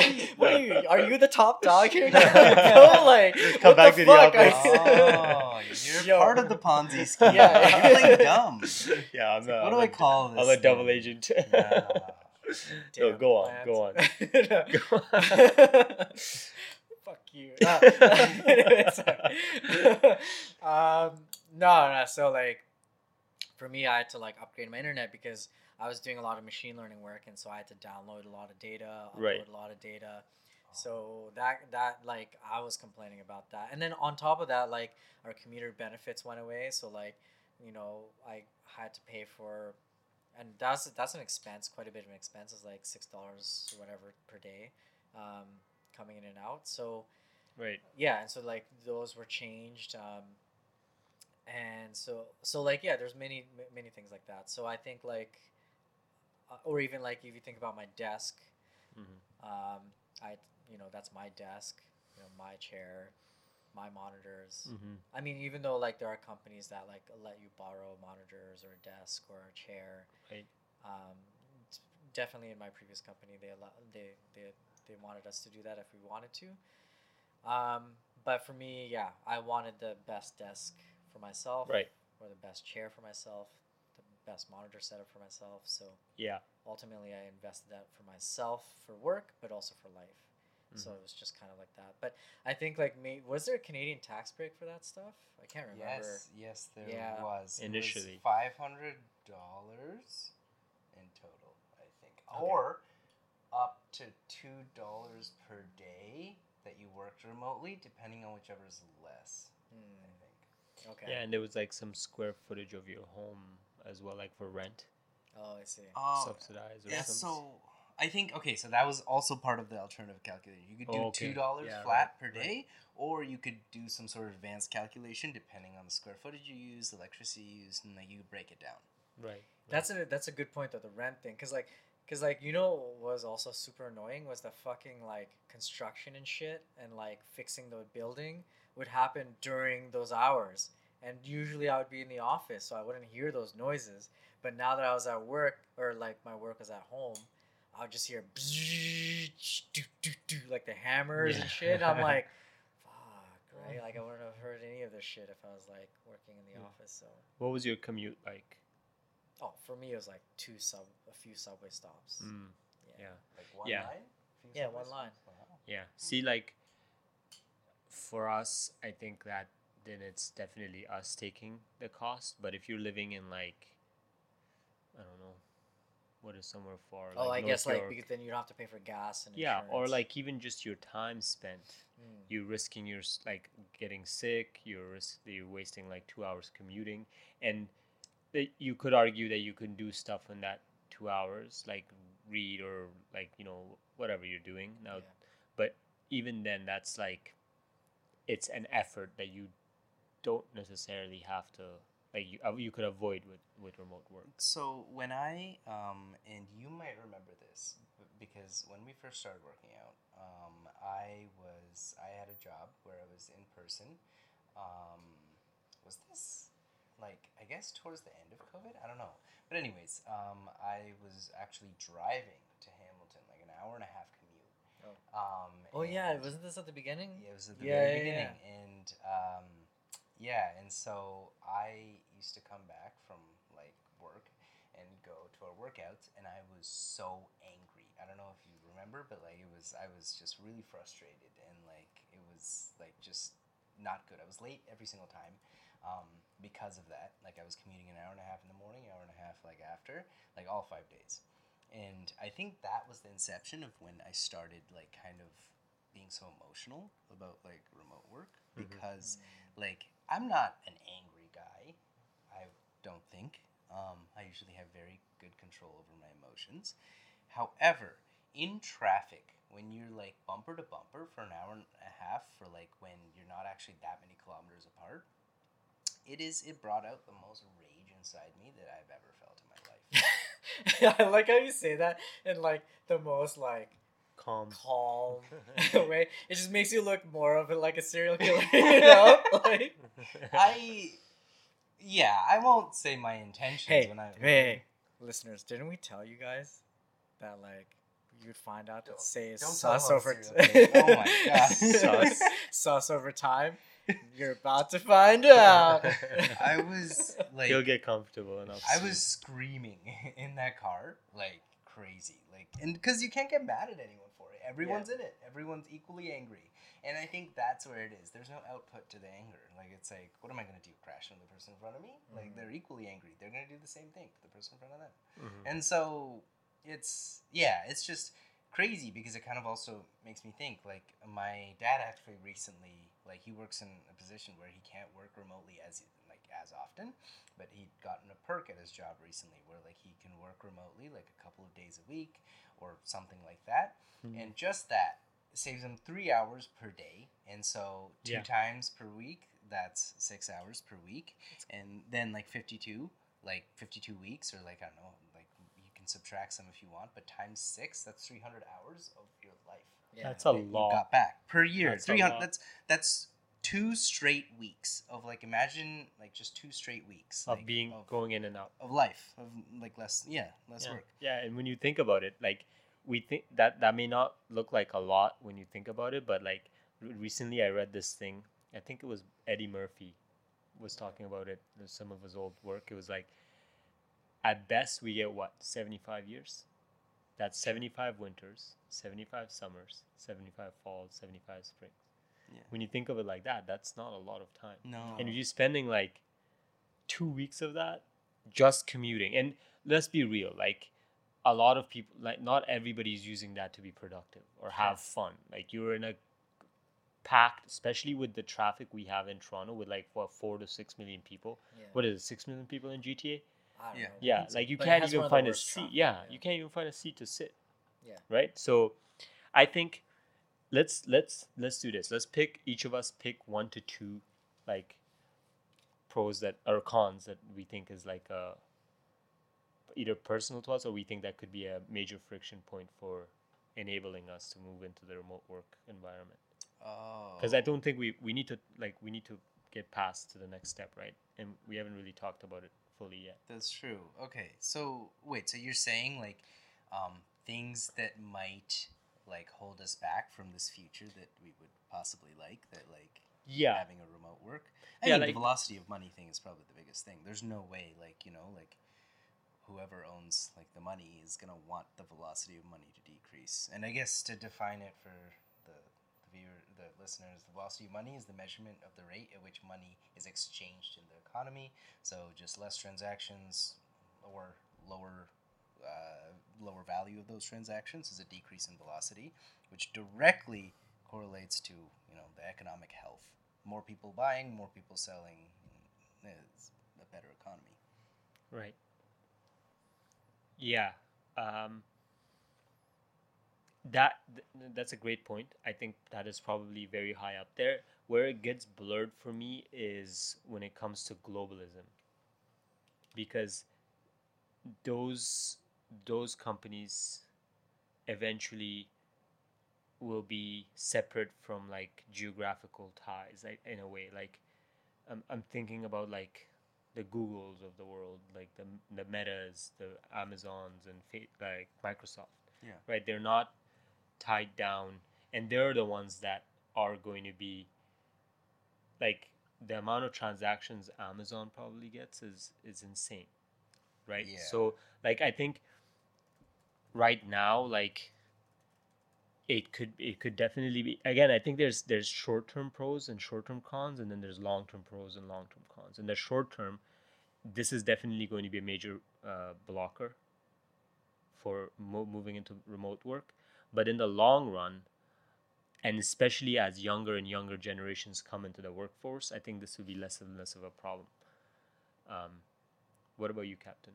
What is something that you stands out to you? Sorry, did you need to add something to this? No, no, no. I I guess actually just like to summarize, you're you're saying that like regardless of the like the medium term decrease in the velocity of money, you're saying that like the economy will evolve to like you know like it it'll just change the way transactions are performed. That's what you're saying, right?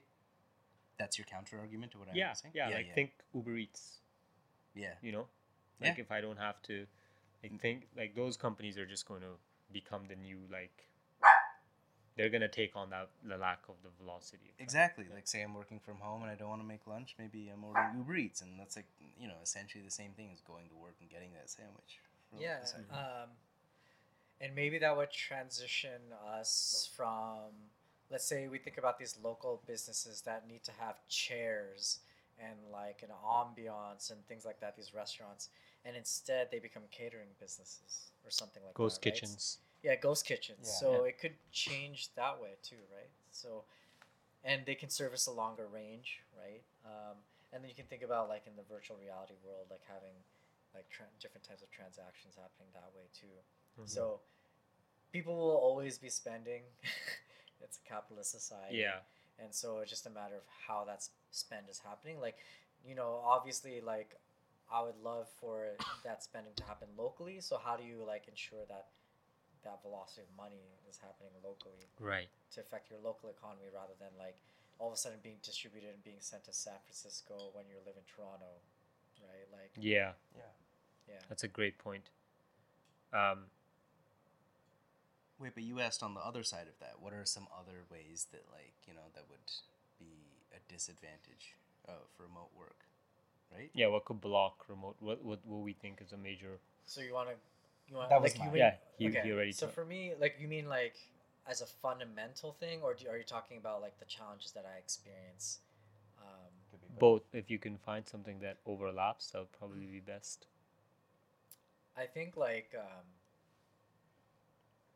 yeah, I think like um, in terms of challenges for myself that I experience for sure is like yeah, it's a social connection and and I think this goes back to like the fundament one of the fundamental issues that needs to be resolved over time, which is and I and here's the interesting part too is like there's a lot of like I've spoken to like theater people, right? Like people who perform um, in in front of an audience, and they don't believe this whole VR stuff and all this other stuff because they never they think that there's some sort of like energy per se that interaction between that's that's very like sacred between the actors and the audience right Mm-hmm. so, and the thing is, if if you want remote work to work, you need that fidelity of interaction between humans to be at like like indistinguishable from the fidelity of like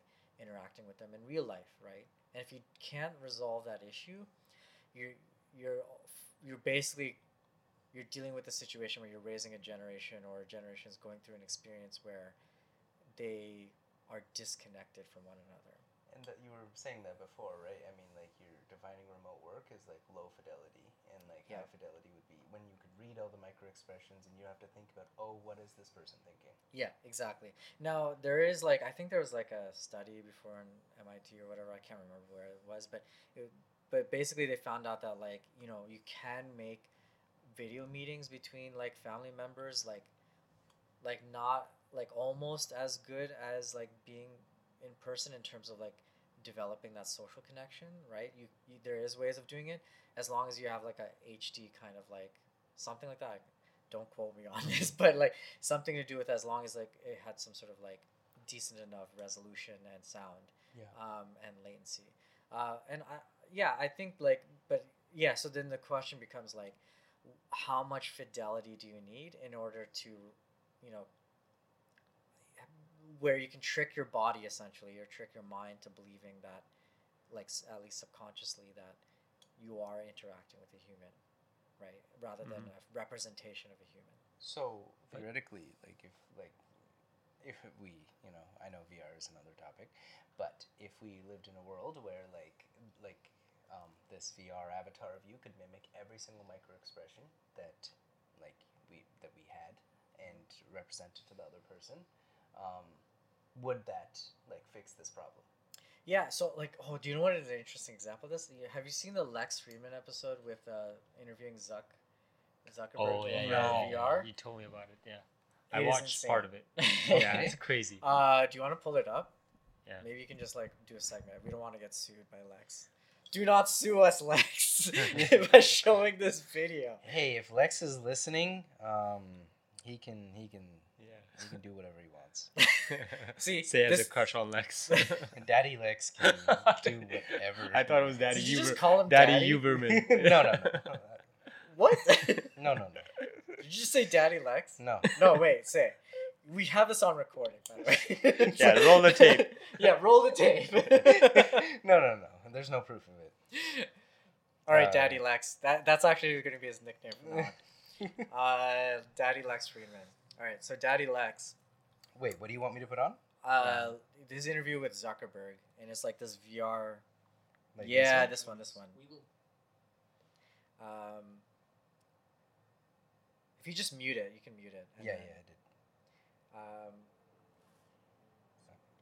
just give us a sec. Fast forward it to like the interview. Yeah, yeah. That's crazy. Yeah, it's it's fucking wild. Wait, Yeah, this is virtual. That's Yes. virtual. That's wait, wait, crazy. yeah, that's let me- a, let me that's share- a share vision. it. That's the uh, quest, Uh, I quest, think I right? did. Okay. That's a quest, right? That's is that the quest? I no, think. well, they're using the que- the Quest Pro, but the thing is, this high resolution avatar was created by like in person scanning.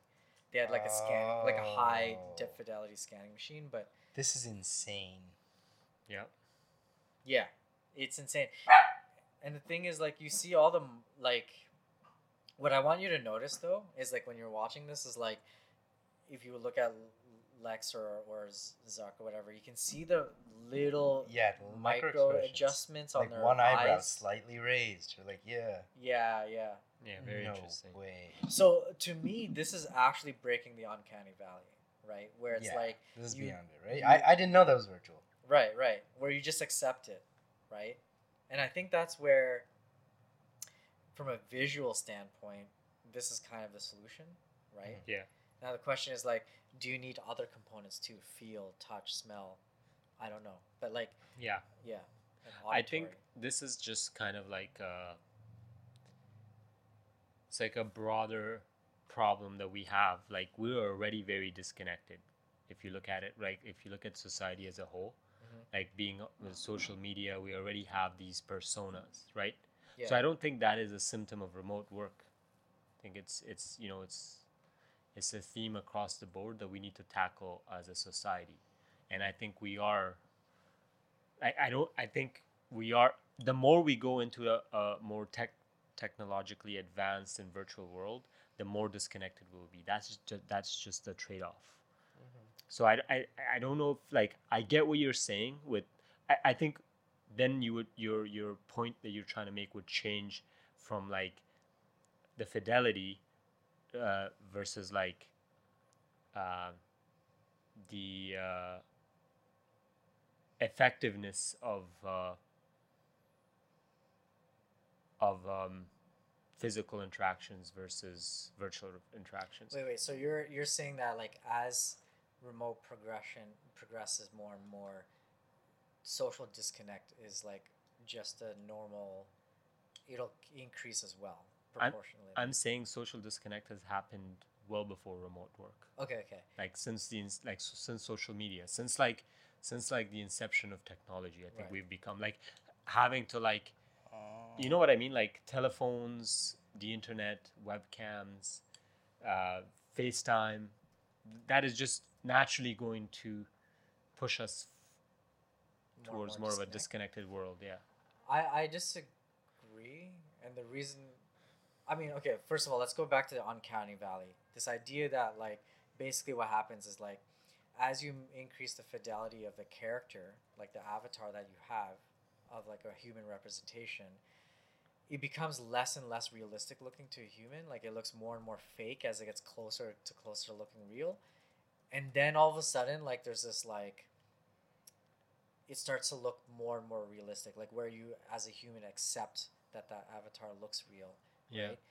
And so I feel like that there's an uncanny valley kind of thing for telecommunication and all these digital technologies in the sense that like what we've had in the past is like a low fidelity situation where if you think about like Facebook when it was first created or any social network like Instagram these are low fidelity ways of sharing with one another communicating with one another and you know through images or through text Mm-hmm.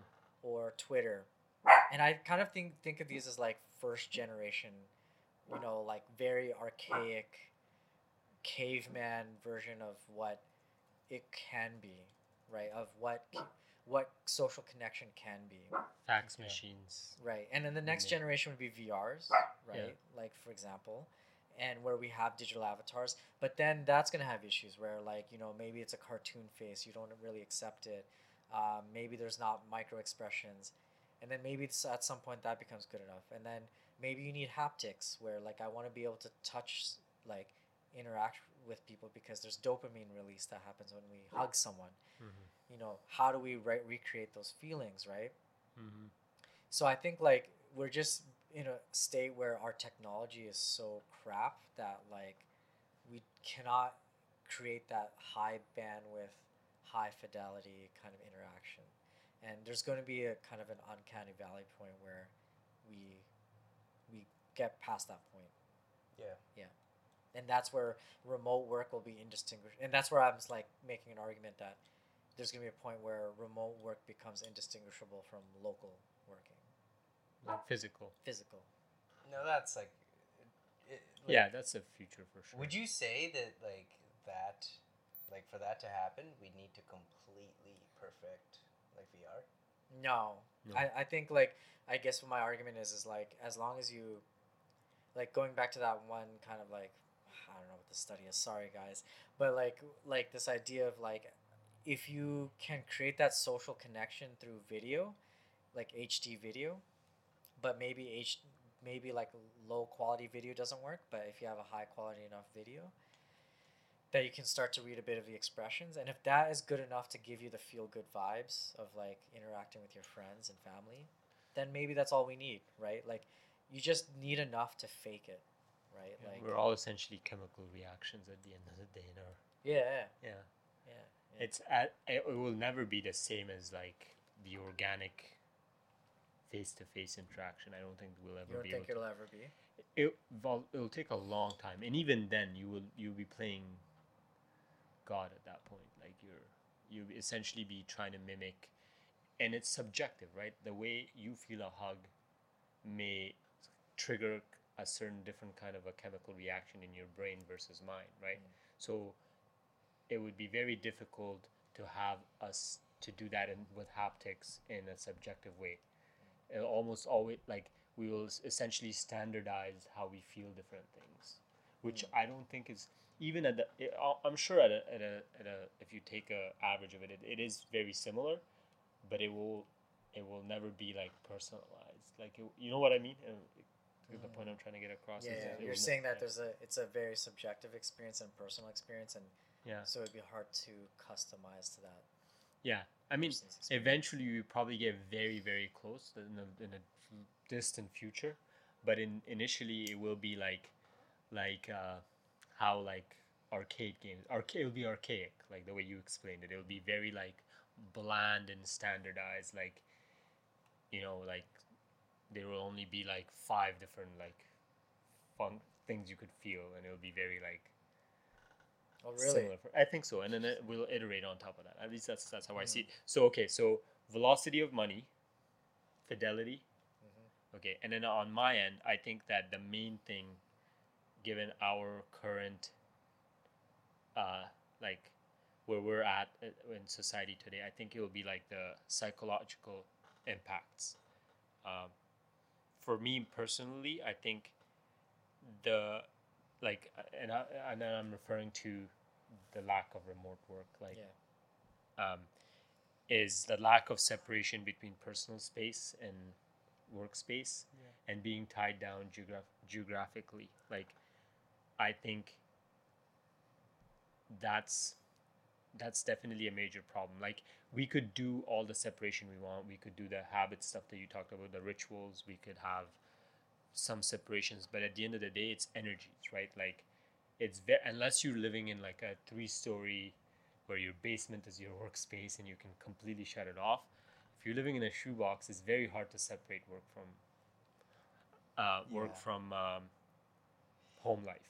And where i see that i see remote remote work solutioning and fixing that is because if if i could be if i wasn't tied to a geographical location right and i could be anywhere perhaps i would go somewhere that's a little bit cheaper where i can have my a better home office or i can be near family or i can go to the beach Mm. uh, like to like kind of get that balance of you know uh, like whatever whatever helps me helps my mental health right Yeah. Eh, that and, and that's but i still see that as being like one of the the major blockers in the short term is the psychological impacts of of uh, remote work And you've seen that with, uh, let's say, your Gen Z. yeah coworkers. absolutely absolutely like they don't want to be tied to a geographical location Mhm. like because at the end of the day if you think about it it is it is there especially in our world and uh, let's take toronto for example. It's very difficult for someone that's gen z to afford a home. Yeah. right? Let's look at it from their perspective right? They don't have anything to lose. So at that point like you might as well just go uh, uh, like travel and see the world and Mm. you know like like it, we we worked hard because there was a promise of hey like if you do this you're gonna get a home you're gonna get maybe a car maybe a boat maybe take a few vacations a year with your family and whatnot but that's so unreachable for a lot of young people nowadays Mm-hmm. so Yeah. then what what is even the point of having that loyalty towards a company that is tying you to this geographical location that is at impacting your your the way you live, right? That's interesting. I, I Yeah. think like to add to that is like it makes me think like with AI or or let's even think about that this decentralized work kind of idea. World decentralized. Decentralized work, like Work, like okay. the DAOs that we're talking about, Right, right. the decentralized. So like like imagine a decentralized organization where like now work is commoditized, where like you want this piece of let's say eh, like this uh, copyright written or this piece of code written or something like that you you know you you pay per per task complete Mhm. right so it just becomes like a pipeline right so i can imagine like you know that affords you know people can live wherever they want and then just basically you're just working on individual pieces of tasks and that would be a way that companies and then companies kind of uh, uh, you know like be more efficient i guess in a way and Right. Right. Um, this is this this comes. Sorry to cut you off, No, no. Captain. This brings us to like a very interesting point, and you you both probably know a lot more about it. Is when we talk about decentralized, a lot of these companies, like I'm talking like Google, Meta, uh, even I would say Amazon, they make money from us, right? Like Yeah. a, a lot of these companies that have ads, we are the we are both the consumer and the the product the product, yeah right? Yeah. yeah we're the product Yeah. So, and then there's different qualities of product. For example, if a YouTube video has viewers strictly from US and America, right? That person that created that video, that is catering the video to these higher quality audience, will get paid more versus if they had their audience was from Mm, some like the global south, for example. right. So I- I think if we are going through that decentralized world, if that is the kind of the the which we are, is there a case to be made that these these companies need to pay like pay the I guess the product, like re like reimburse the product for in a way. I, I think there was this was like a topic that was when we we were tackling like a few years ago, like five six years ago, about the decentralized world. Huh. Almost like a, a model to pay the consumers a portion of the ad revenue that they make. Right? Yeah. Huh. Yeah, that seems like something Europe might eventually go for. But I can't imagine it Happening here. here. Yeah. That would I be mean, cool. Brave, Brave, the Brave browser does something. Well, I, I don't know if it does it, does it anymore, but they used to pay you crypto, like for browsing. Oh. Yeah, something like that. Yeah. Anyways, I think we're, we're going on another tangent. Did we did we conclude the whole remote work thing? Wait, wait. About what? What part of that? Because like we're still talking about like, what? The future. The future. the future. Like, yeah, like are we all saying that it is happening no matter what? Like it's inevitable, or are we saying that Yeah, yeah. Like I mean, I think it's inevitable. like, we have I- I- consensus here, right? That it's it's happening I don't think that fully remote is happening. I in the think short term or in, in, in long term. Ah. okay. I think it depends. Um, I think it will always be the fact that like um, I don't know. I guess now I'm getting like almost like Karl Marx here, but like like in like a capitalistic style society, like there will be like a large majority of people that um, like a small minority of people will have leverage over, right? That's just the natural. That's not a political like stance. That's Sure. just the way it works. Mhm. Um, but uh, I think that having leverage means like a big part of it is controlling where someone is and what someone's doing. I think hybrid Mm. will at least tie you to a location. Say that you know the your team is based in San Francisco, Toronto, New York. It will hybrid will ensure that that person lives there first of all, and uh, second of all, it'll make sure that you know you can have like uh, a happy unquote balance between ma- the management overhead. I've, I, I'm using the term management overhead because I had an interview once where like I was asking like you know like is this remote hybrid whatever, and the person says that you know it's fully in office and like we had like a tiny discussion about it, but basically her. Um, her stance was that there was a huge amount of management overhead when it came to someone like to, to having a fully remote employee or even partially remote. Um, we didn't get into why. I didn't want to like you know squeeze too hard. Like why? You know, it's Wait, her, wait, her but why do you think it, it, it might have been? That's kind of what I can only hypothesize that it means that you don't know. There's a uncertainty, right? Is my employee working like you know like right now? Um, what if they don't respond like immediately in the office? Like if I go to their office, they would respond immediately, right? There's no Yeah. world in which they would ignore you. Mhm. Um, but it, it can only naturally mean that like you know maybe I'm not getting hundred percent productivity out of the person, and that was that will always be a fear of any buyer. I'm not even talking about someone who's a boss. I'm talking about like if we buy something on Amazon, there's a worry that it's not going to be hundred percent value to what I paid for it, Mm. right?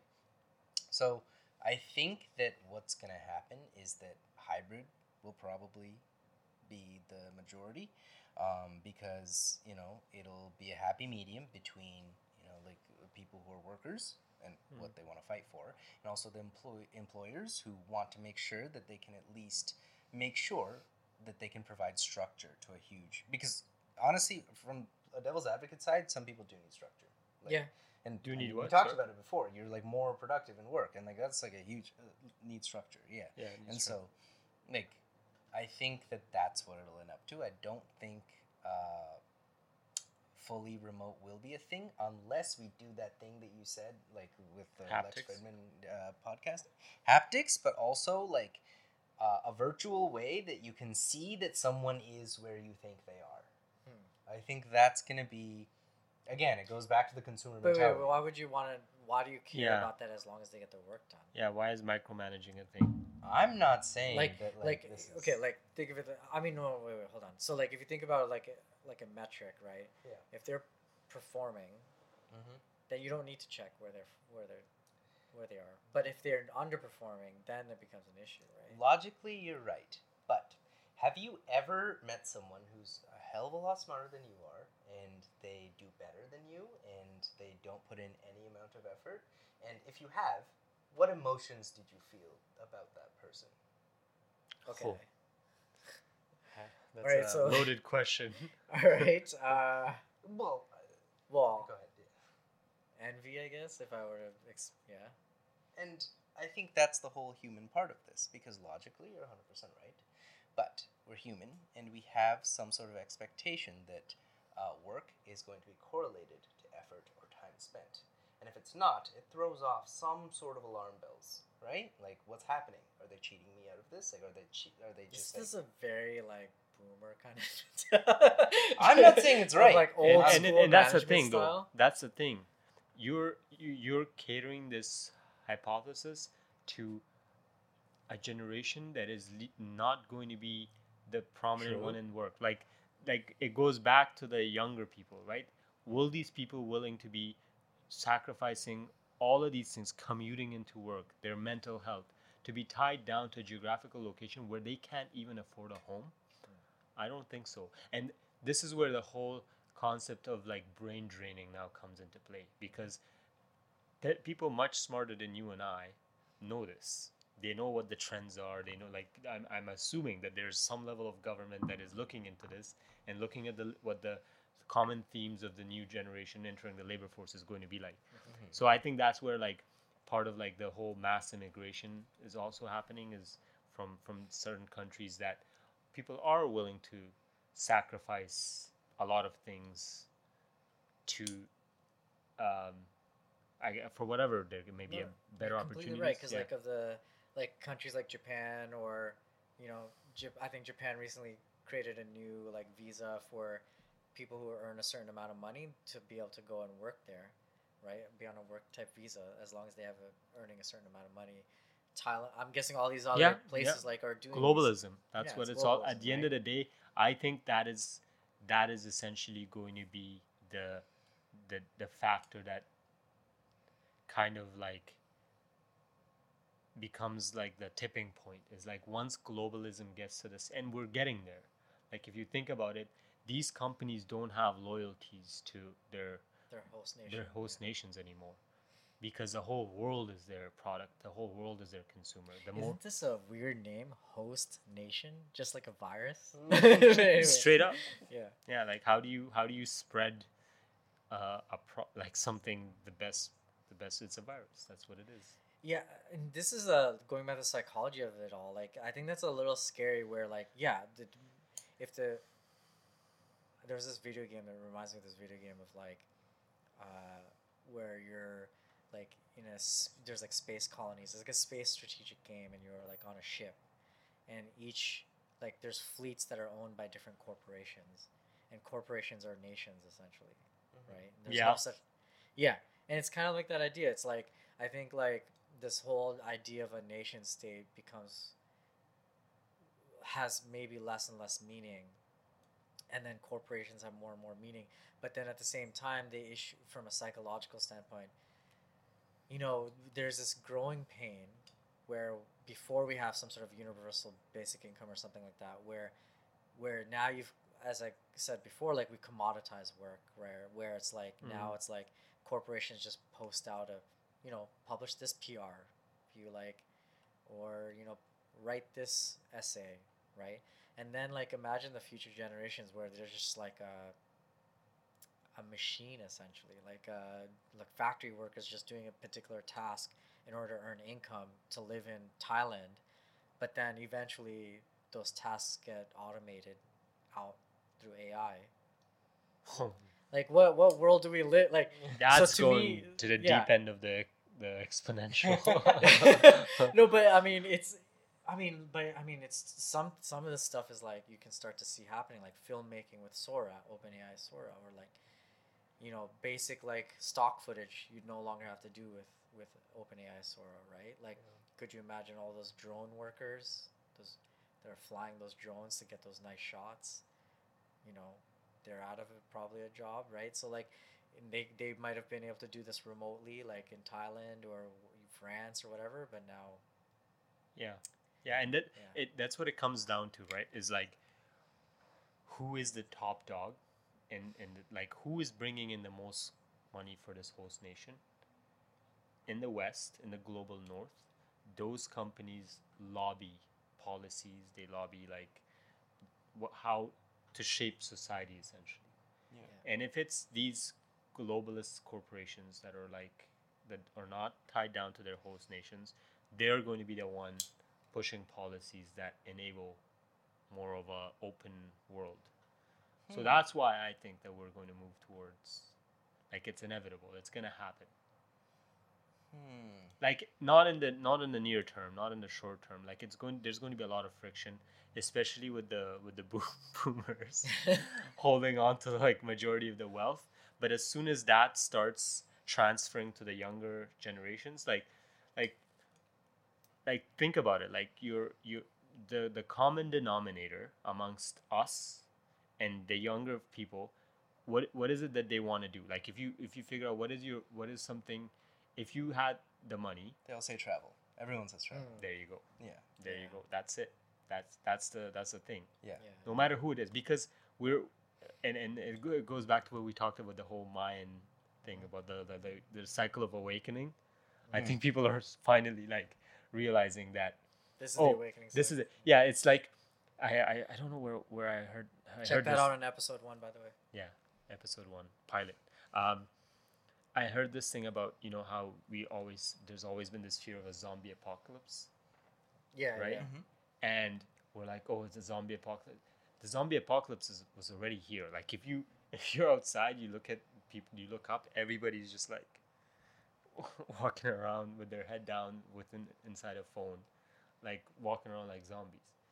And like I think the more more and more like people are awakened, and then they they be, they realize what they figure out what they really want to do, and they're and I think that is when um, you know these these uh, this shift happens from what what we were used to and being in survival mode for a long time which post world war ii and all of that you know people were like okay and, and they were in that survival mode like the west a lot of the global north was formed after that kind of like people work crazy hard nobody works like the way people work in, in america and canada no no part of the world has maybe japan Yeah. but like europe mm, No. asia they, certain most parts of asia maybe not japan and china but like a lot of places in, in, in asia they don't they don't work like like Right. so like I think that shift and awakening is happening and people are realizing that we're human, we're meant to be like, you know, we're like nomads. We want to travel, we want to seek adventure and see the different parts of the world. I think that's a. If if say say I know you were looking for something positive about remote work, I think like that is the hopeful me- message in this. Mhm. To be honest, is like this. I no, the reverse. I was looking for something negative about remote work. Were you wait. Yeah. I love remote work. Okay, okay. looking for yeah. I can yeah, but yeah. But yeah, I mean, this is I guess then is the more positive one, which was like this. I the hope is that like by by people being able to travel more and Mm. have different, ex- more diverse set of experiences, and still being able to earn a living, a, a, a decent living. Um, it it gives them the opportunity to do the thing that they're passionate about, to whatever that may be, right? Mm-hmm. like maybe like on their journey while they're working in coding they like go code in thailand or something and find out that you know i just want to like make seashell necklaces all day right like and, and maybe and sell that online or something like maybe that's what they discover about themselves Yeah. maybe they meet some other people that want to start a in a new company i don't know but Yeah. yeah, it, it it helps travel and experiencing other people, other culture, other places is the best way to get rid of ignorance. It Yeah. helps you realize that we're we're all pretty much the same. Mhm. and it baffles me when I like find people that have never left like this Yeah. and it's a huge privilege for for a lot of people to travel but then again, like people drop like thousands of dollars at, like on alcohol on their birthday and stuff like that. So I'm not not to get into that, but what I'm trying to say is that there's the the the, the things that we will get as a whole, the, the benefits that we'll get as a whole as a society with remote work, it's it's going to reshape everything as we know it. Like it's going, and, and I already see it. Like when with the little bit of travel that I'm doing right now, like I even like th- when I was this past week when I was in Belize, like I met some people that were teaching in Japan, older people, Yeah. from from Canada, and they were so like enlightened. They were so, and it was very, um, very like it. It took me like by surprise to see someone of that like age to be like, like that, and, and, and have that level of awareness and. I don't normally see that in, in Toronto. Like Right. right. like a lot of people that I talk to, the the furthest they've been is to like Florida, and it's yeah. So I think I think there's a lot of like we could we could definitely speculate about a lot of things that would be really cool to see once once we are not tied down. Yeah.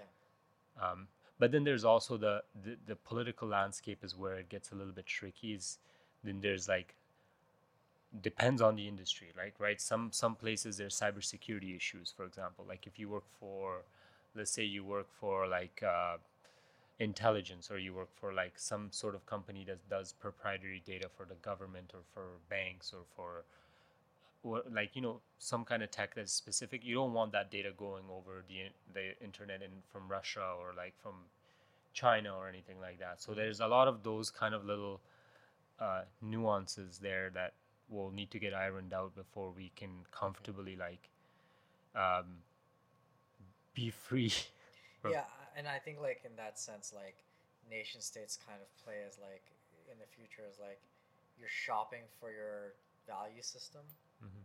right? Your your shall I say your default value system, right?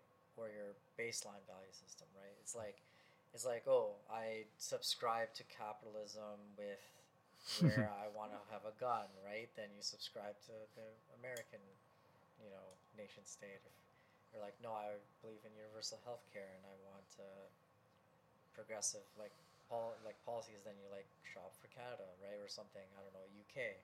Mhm. So it's like as if you you can like if you have that like freedom of movement, you have that capability, you have the income to be able to do that kind of thing. It also enables you to shop for your value system that you want. Mhm. Um, so I kind of think of nation states transitioning to being like where you're like they're just act like actively trying to market themselves. I mean, they're already they Oh, yeah. always are Absolutely. like propaganda, but Yeah. like it'll be like to the next level where they're like they they themselves kind of act like a corporation where they have to market themselves like yeah in a crazy way. But yeah, yeah like you that's happening like slow that's a great point. Like i see that for like dubai for example the Right. emirates like thailand of course um south america yeah, it's huge now. Hmm and that's that's definitely going to be more and more prominent. Um, one other thing that you raised that was interesting was like the the political landscape initially when you talked about it um, what was it? It's slipping me right now slipping my mind but um,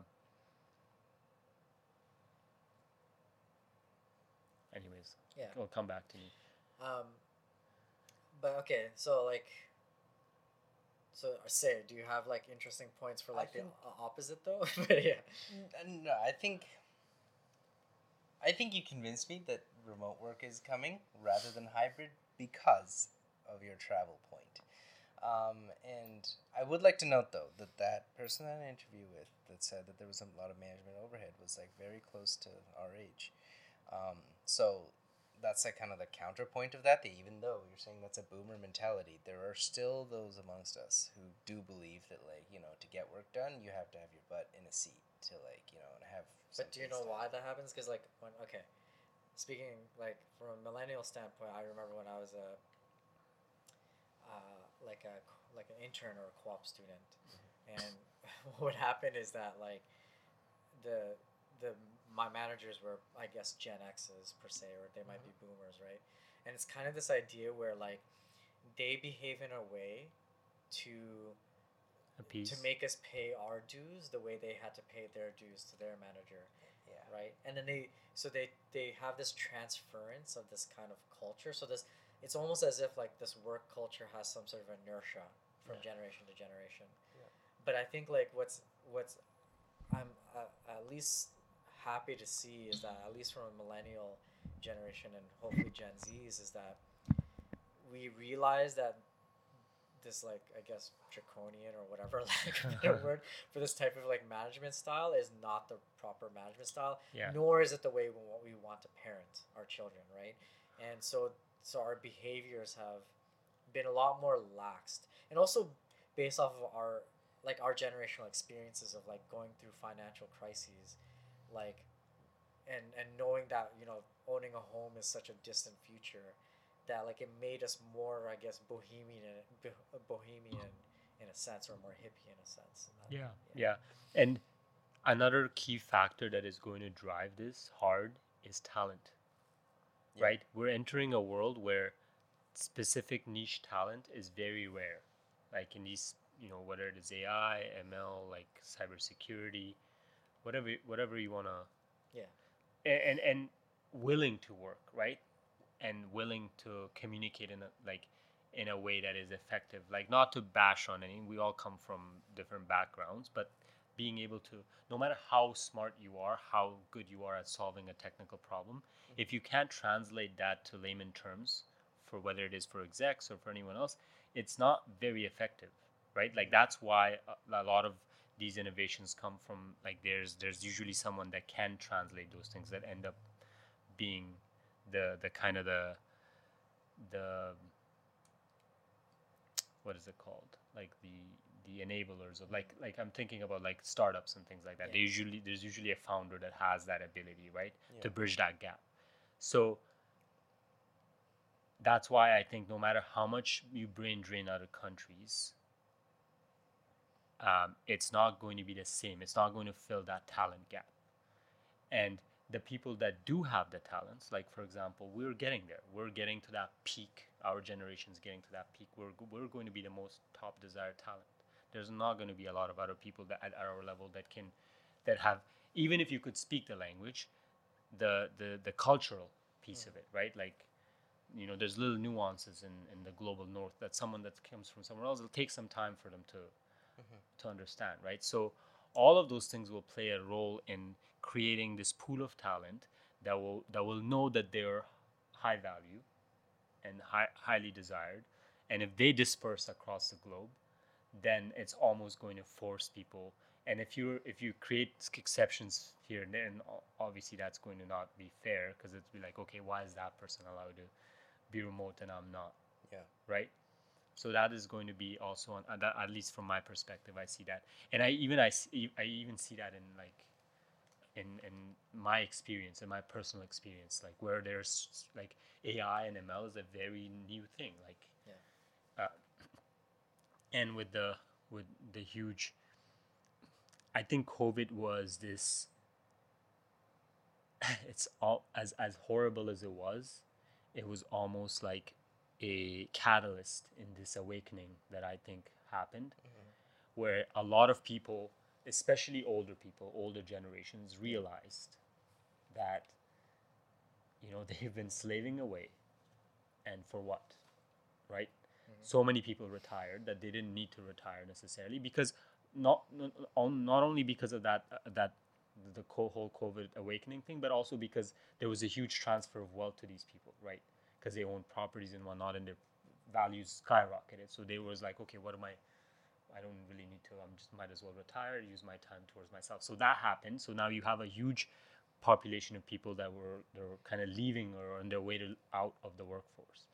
So there's this big gap right there, and so all of these niche talents in these uh, um, specialty tech areas are becoming more and more rare. There was a huge uh, war on talent like a couple of years ago, two, three years ago. Like all of these companies that are doing mass layoffs were on massive hiring sprees of trying to Yeah. like DeepMind, for example. For the longest time, they they like they had what like something like ninety percent of all some ridiculous number of AI talent, and that that is not to say that they literally had like a lot of people. There wasn't a lot of people, right? So, um, and and then go uh, and going into um, this kind of world with the younger generations coming in and the younger generations you know how you and like i grew up in a in a world where it was like oh wall street suits Yeah. lawyers and all of these things that's what people aspired and that looked cool right Yeah. Yeah. now there's some kid on youtube making 25 million dollars reviewing toys nobody's gonna want to work 14 hours a day commuting into some office wearing a suit making like what 100k and for the next 40 years of their life like Yeah. climbing some ladder when there's all of these crazy opportunities like cutting messy videos on youtube and traveling the world like you think that's that's going to be it? So so that that is again going to cause more and more like lack of talent in these areas that we need in the short term until we get get to this whatever we talked about the singularity where we can where AI can start doing a lot of these things and robotics comes into play and all of that. Until we get to that state there's uh, watch out for that. There there is going to be these people are essentially and I hope they realize it I hope we realize it and I think we are with with this awakening and everything that, that we are going to be we are going to be the next I guess in a for a lack of a better term, the revolutionaries of causing this shift because it has to happen, right? Whether it happens silently or like out there, there needs to be some sort of a push from the labor side because if we don't do it, and I'm, we sound like we sound like we're, we're calling for a revolution. There's nothing like that. There's no there's no cult here, but if we don't do it, whether it's a from a in a united front or like individually, I think I think individually we all are kind of in the same page that we want to travel, we want to experience the world, we don't necessarily want to be tied down. Uh, some sort of a push needs to happen from the labor side. Otherwise, these corporations will will push their agenda however they need to. Yeah. Yeah. So, I.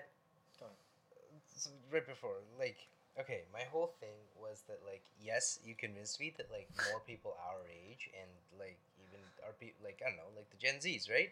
They aspire to be way more like remote workers than people who want to wear suits and go into Wall Street every day. Mhm. However, do you trust that those people now say that you know it's a Gen Z, it's thirty years from now they've built a successful, um, I don't know, like fashion YouTube video business, whatever.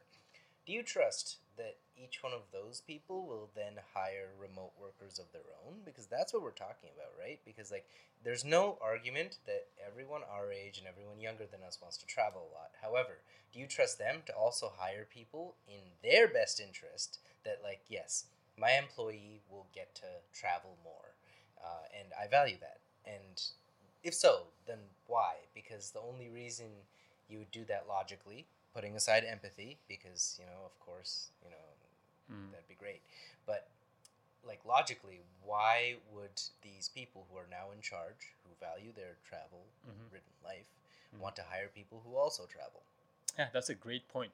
I think for me, if I'm to put myself in their shoes, which is what I'm going to have to do if, if I if, if I want to answer your question, um, it comes down to a couple of things. Obviously, looking at it from like an RO, like from a strictly business perspective, Yeah. I would ideally want some sort of like. This becomes tricky.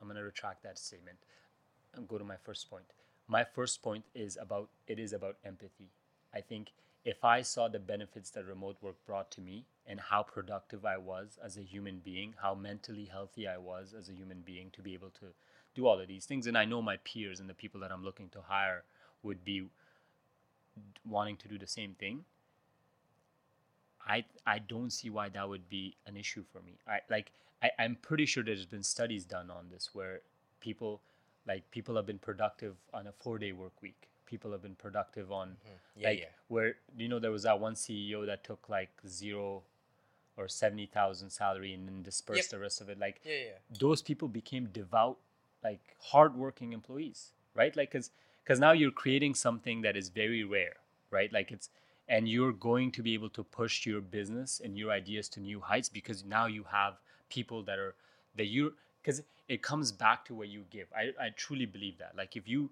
if you are giving if you're looking out for the best interest of your people, those people will look out for the be- best interest of you. If you're screwing over people, no matter no matter what you do, whether you put them in a cage in an office or you do remote, they're not gonna have they're just not going to be in it. Let's let's be honest. We're not this is not post World War II. Nobody's going to die of hunger. Like a worst case scenario, like people here have like a pretty strong passport. They'll go teach English in somewhere else in the world and now you just start losing people, which is which is definitely what's happening as well.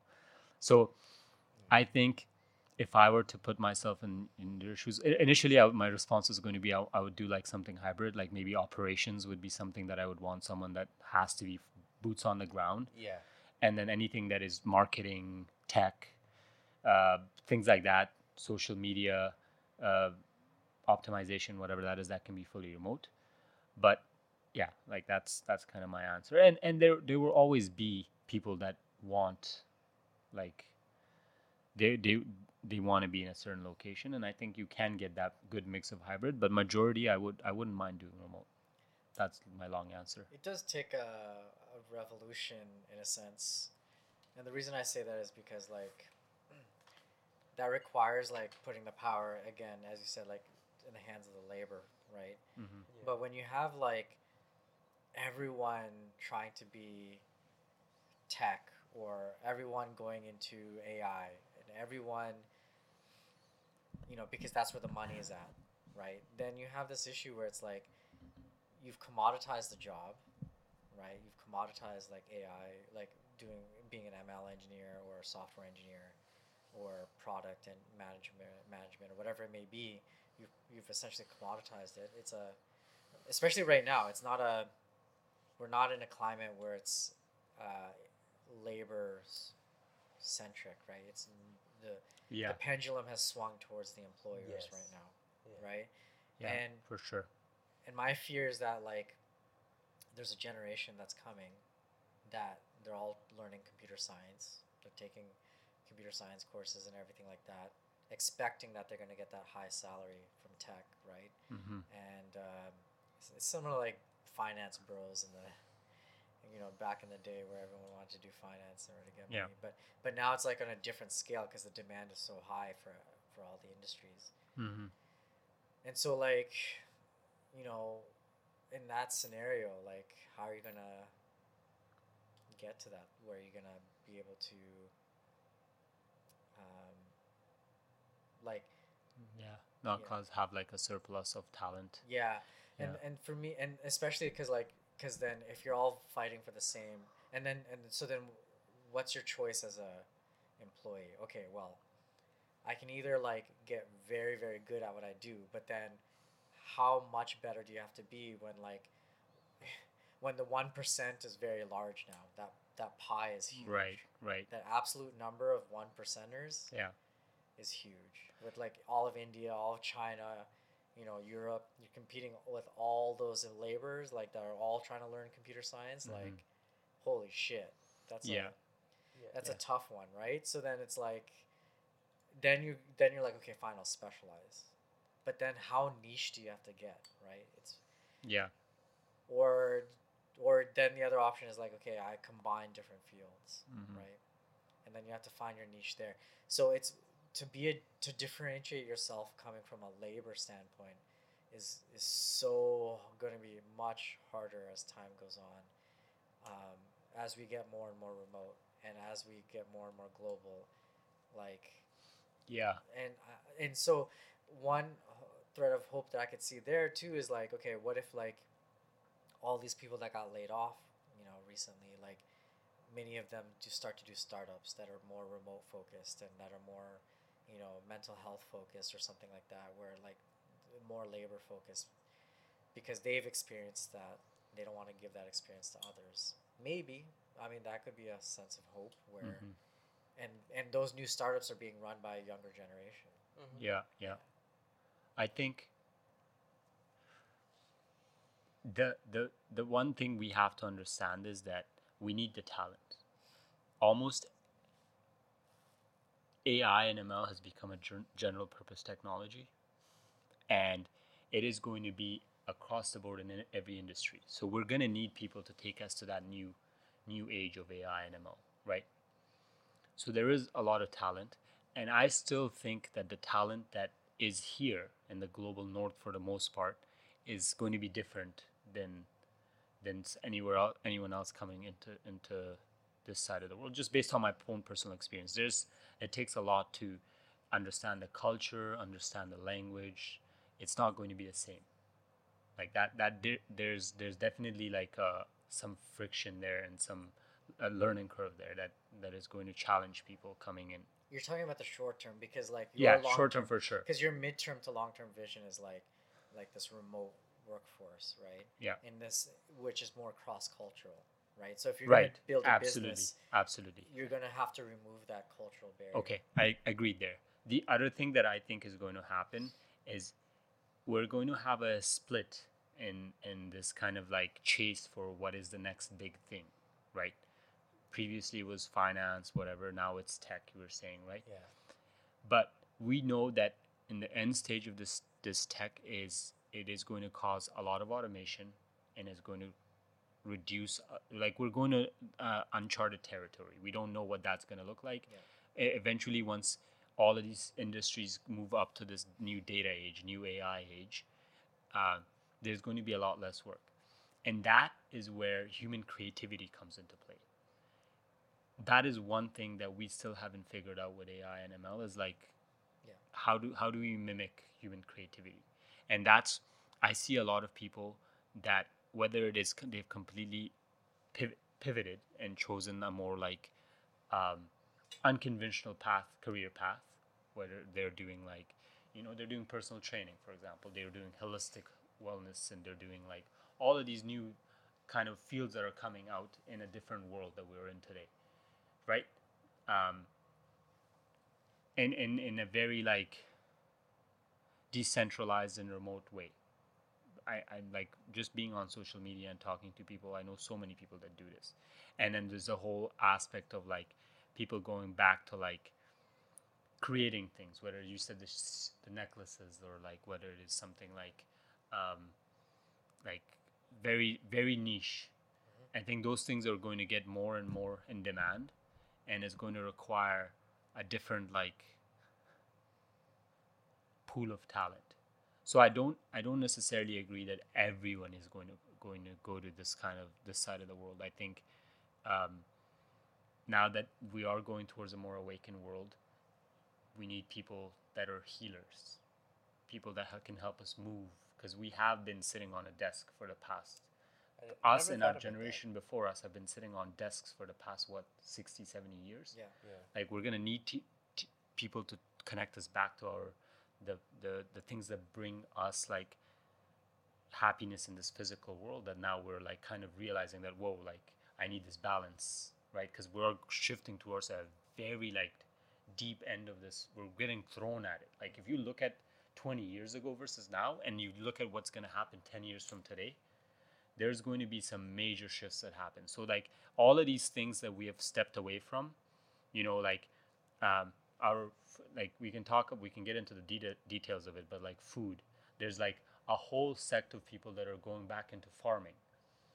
Like you know doing like regenerative farming and things like that. Like there's this very um, i met someone that had that done, did their uh, phd in like um, public policy or something and they said that and this was a very like uh, i think this was part of their thesis they said that the next revolution that happens will be led by farmers Hmm. yeah I- think I've like heard that a lot, right? Like Yeah. the agriculture is gonna be like a huge. I mean, not just that, but also like water. water Yeah. yeah, yeah. So both of those things, just like the base human needs. Like Yeah. We need to eat and drink, and, and we need to eat and drink proper things right like we have been like we've been we've been kind of like I, I- don't even have a word for it to be honest because I come from like I I grew up in, in a good chunk of my life one third of my life in somewhere else where I had like you know everything that I ate and consumed was within my radius, like whether it was the poultry or like the meat or like bread, everything like from from wheat to flour to bread. I, I it was walking distance from me. Like like the raw materials. the raw form materials. Yeah. And then coming here and then realizing the impact of like the diet that we have here A massive process production chain. massive. And it's like the only reason we we have been able to kind of sustain this kind of a lifestyle is because genetically we we were we're the human body is very resilient right? It can sustain a lot. And for the most part majority of the generations now and before us did have some sort of a whole, whole food diet initially and we're we're going into a, diverging into something else but i want to make my point here quickly. Um, we did have some sort of a healthy diet right? Whether it was our parents or us we ate to an extent we did eat.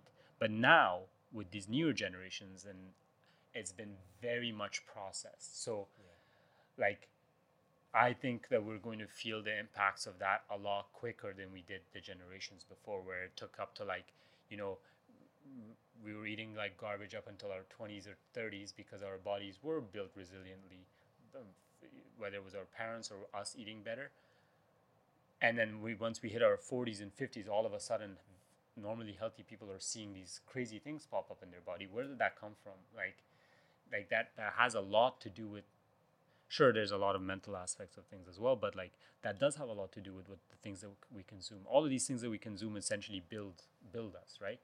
So i think that that resiliency we're going to lose that in the in the younger generations and then people are going to start realizing that it is it is it is it is the water it is our food that is causing a lot of these things.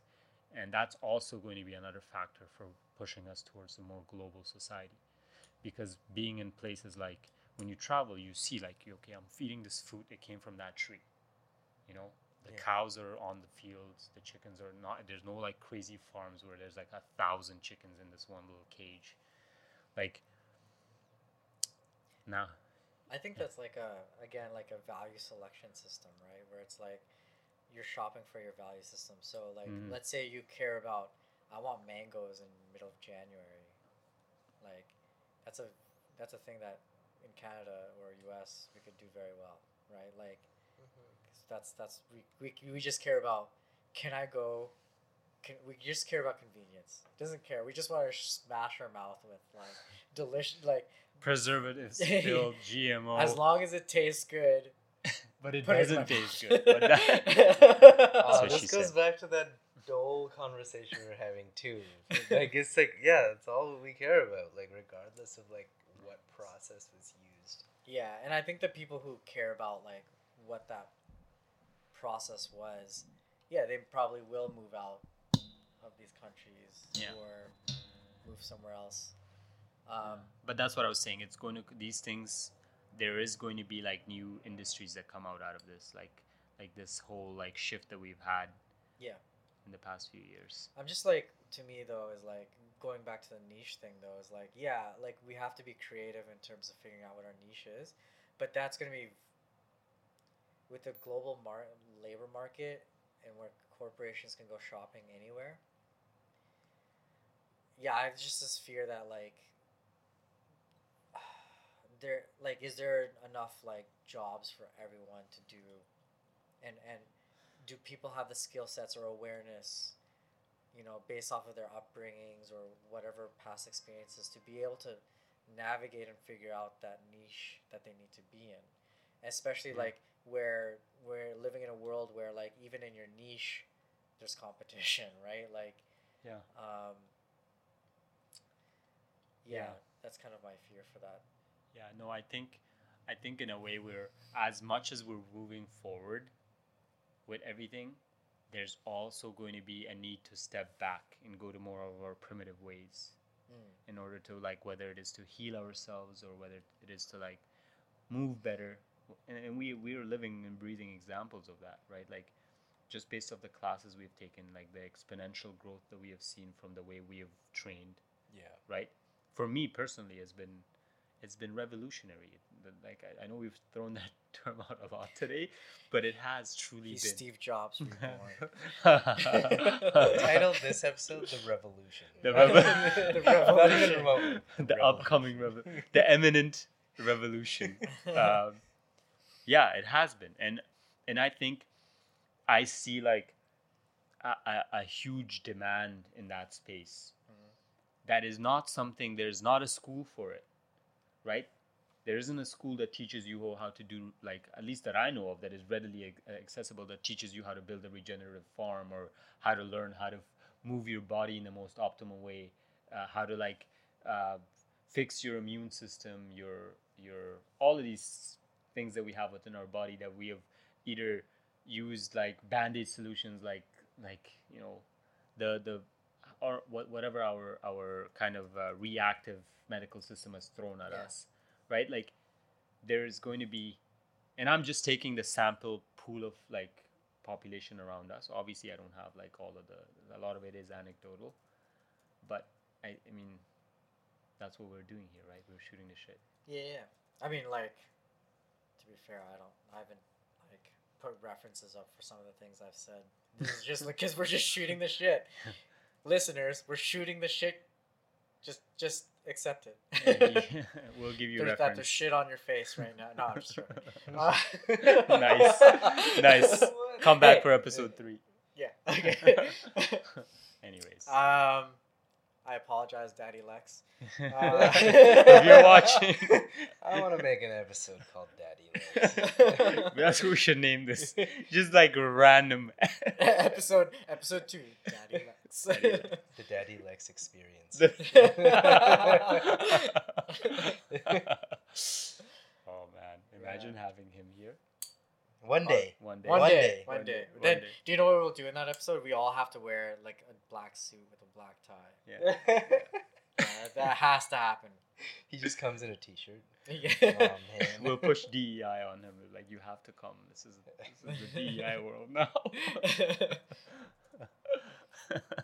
All right, so I, I think like to, to kind of move things along. The last thing I want to cover, um, even though it's been a like a pretty longer episode than last This is our longest episode. Yeah, yeah, I know, right? Ever out of two episodes, yeah. Um, but I think it's an important one to cover, which is like, how do we deal with this? How do we deal with remote, like from our experiences and w- how we plan on navigating it? Mhm. And um, Personally or yeah, generation? personally, what? Per- I was gonna ask pers- personally or our generation. But No, like how personally you're navigating it, and then Yeah. like how maybe like a general advice for those um, a future generation or our generation or even an older generation, whatever it may be. But like, what uh, yeah, what general advice can you give based off of your experiences and um, and how you plan on navigating this this world, given what's happening? I guess um, I've always been way more productive in remote work. Um, it's, I think, a huge negotiation point for me. Um, not that I wouldn't be willing to do hybrid. Um, I think that that would be cool to try, but the scale of the hybrid, like three days a week, four days a week, I don't know if that's hybrid anymore. Um, but um, yeah, like in terms of like I don't know, moving forward, how I'm gonna handle it. Um, try to find I would try to find a way, if I could, to create some sort of value from me being remote. And I think that's where the whole sales process comes in and like kind of a throwback to like when we were talking about, you know, is it going to be remote in the future or hybrid in the future or what? I still don't believe that there's a direct advantage to the employer other than empathy um, to allowing your employee to be remote. Um, I think that usually employers don't care, right? I mean, like at like at best they don't care because if you're a work oriented person, you don't care. Like they're gonna get their work done, then you don't care if they're at home or wherever. But there will always always be some percentage that do care whether you get it done in a certain way or in a certain location. I think there'll, there'll be um, there'll be more and more of a minority, but that percentage will still be there. If I could somehow develop a skill to be able to sell to those people that it is advantageous to allow me to be remote or other people hopefully also to be remote um, i think i would count that as a success of mine i mean you know to be able to convince someone. That's always Mhm. of like doing something like good is always a success in my mind. All right, but now there's people out there that are like, say, um, you're not convincing my boss. What the fuck do I do? Or like, or like, yeah, but you know, maybe they do like remote, but then they want to be able to be better at navigating. Let's say someone graduated recently and they're like trying to figure this shit out, Mhm. um, or maybe they're, yeah, maybe they're recent graduates. Like, how would you? What advice would you give them now that they're like they ne- they never met their boss in person, right? Like, how does that go? You're talking about like the other end of this, where like you know I'm talking to someone who like is asking me how to navigate from like never being in office and like how to like solve their challenges. Like it's kind of the other end of this. Yeah, like I mean, think of like the contrast between like, yeah, being in office versus like, um, like how an advice you would have given if this person was in the office, like your this engineer was in the office, or whoever, versus now where, you know, like I like I've never, I've only met my former boss once in person, and that was pre-pandemic. Hmm. Yeah, but it's all remote.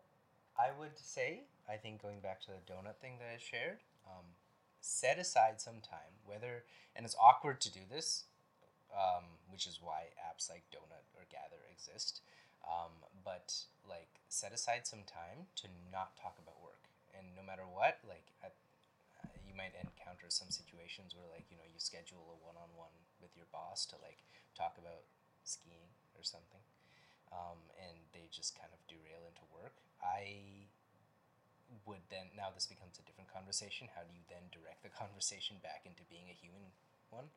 Um, but I would say, yeah, at a top level, schedule some time to do like water cooler talk because that is, I think, is the biggest thing that's missing when you go from in person to remote work because that happens naturally in person. It does not happen naturally ever at remote work.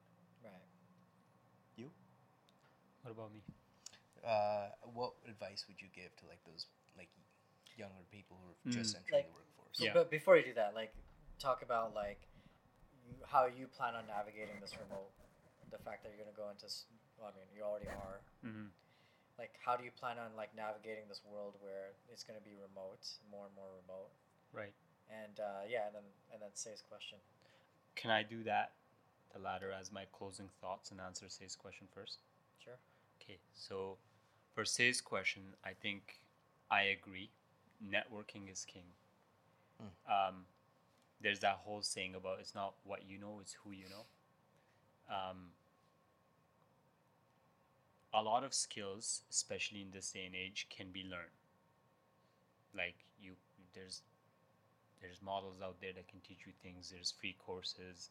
There's a lot of stuff out there, but the one the the the, the key ingredient in in excelling in your career or in life for that matter is human connection.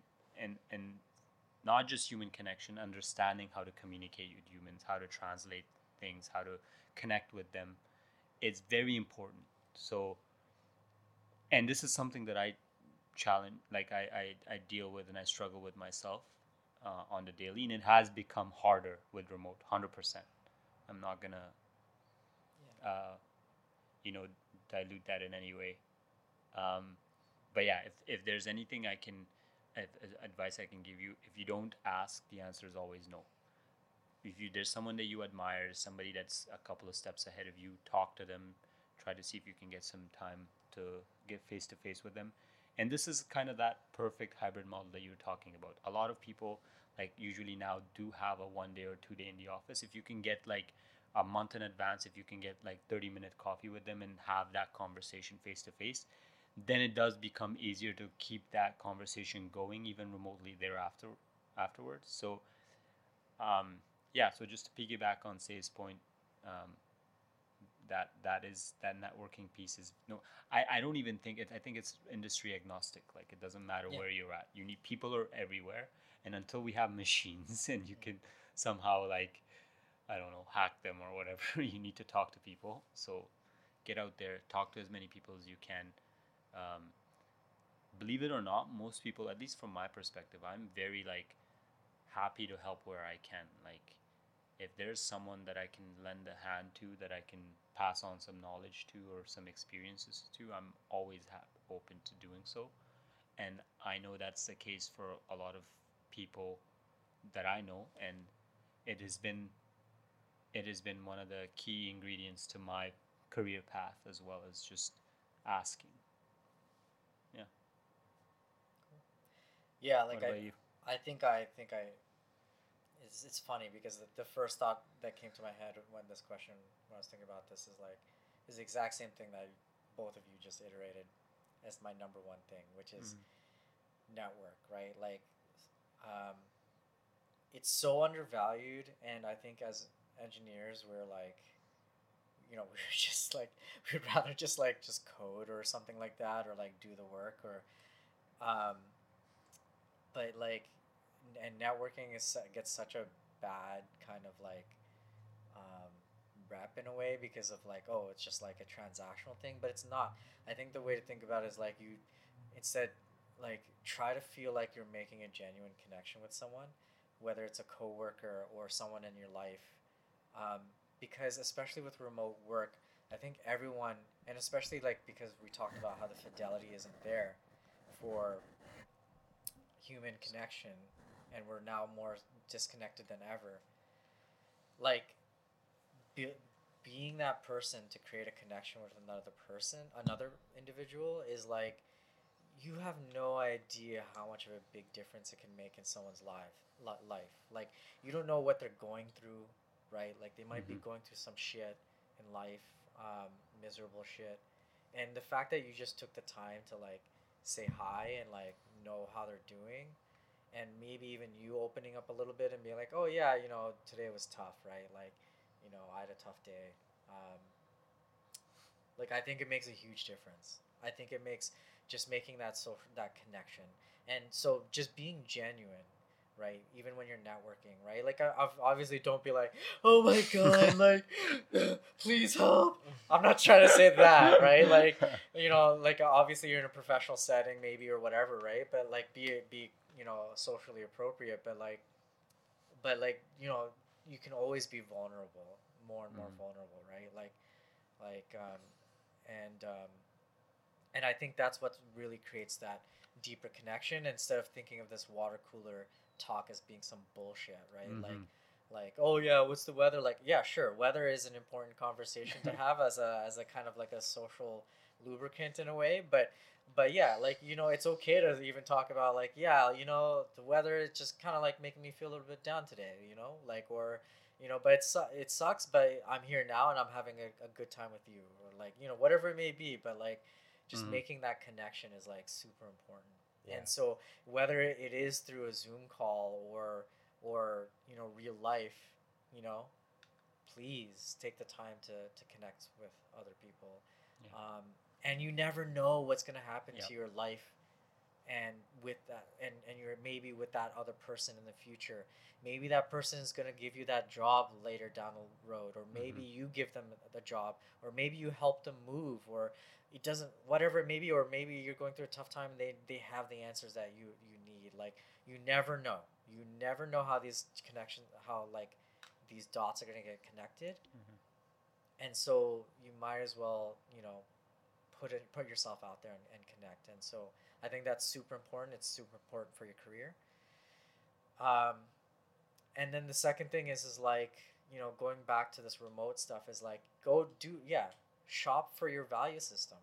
Like i get it like you might maybe you need to stay somewhere because like you know you need to take care of your family or maybe you want the big bucks and so you go to the states or, or wherever but i think like the question you have to ask yourself is like you know what type of lifestyle do you want to live? And the fact that we are moving into more and more of a remote place you get to choose what type of life you want to live what type of value system you want to you want to experience and live and contribute to right? So if you want to be if you think like living in japan or living in somewhere else it gives you that that fulfillment of your values. And and the fact that remote work affords you that opportunity to be able to work in these other places then go and do it right like i Mhm. mean um, I think like life is short, so do the thing that you know is going to provide you fulfillment. And so um, the fact that you have this this like amazing, wonderful opportunity to not be tied down to a particular city is amazing.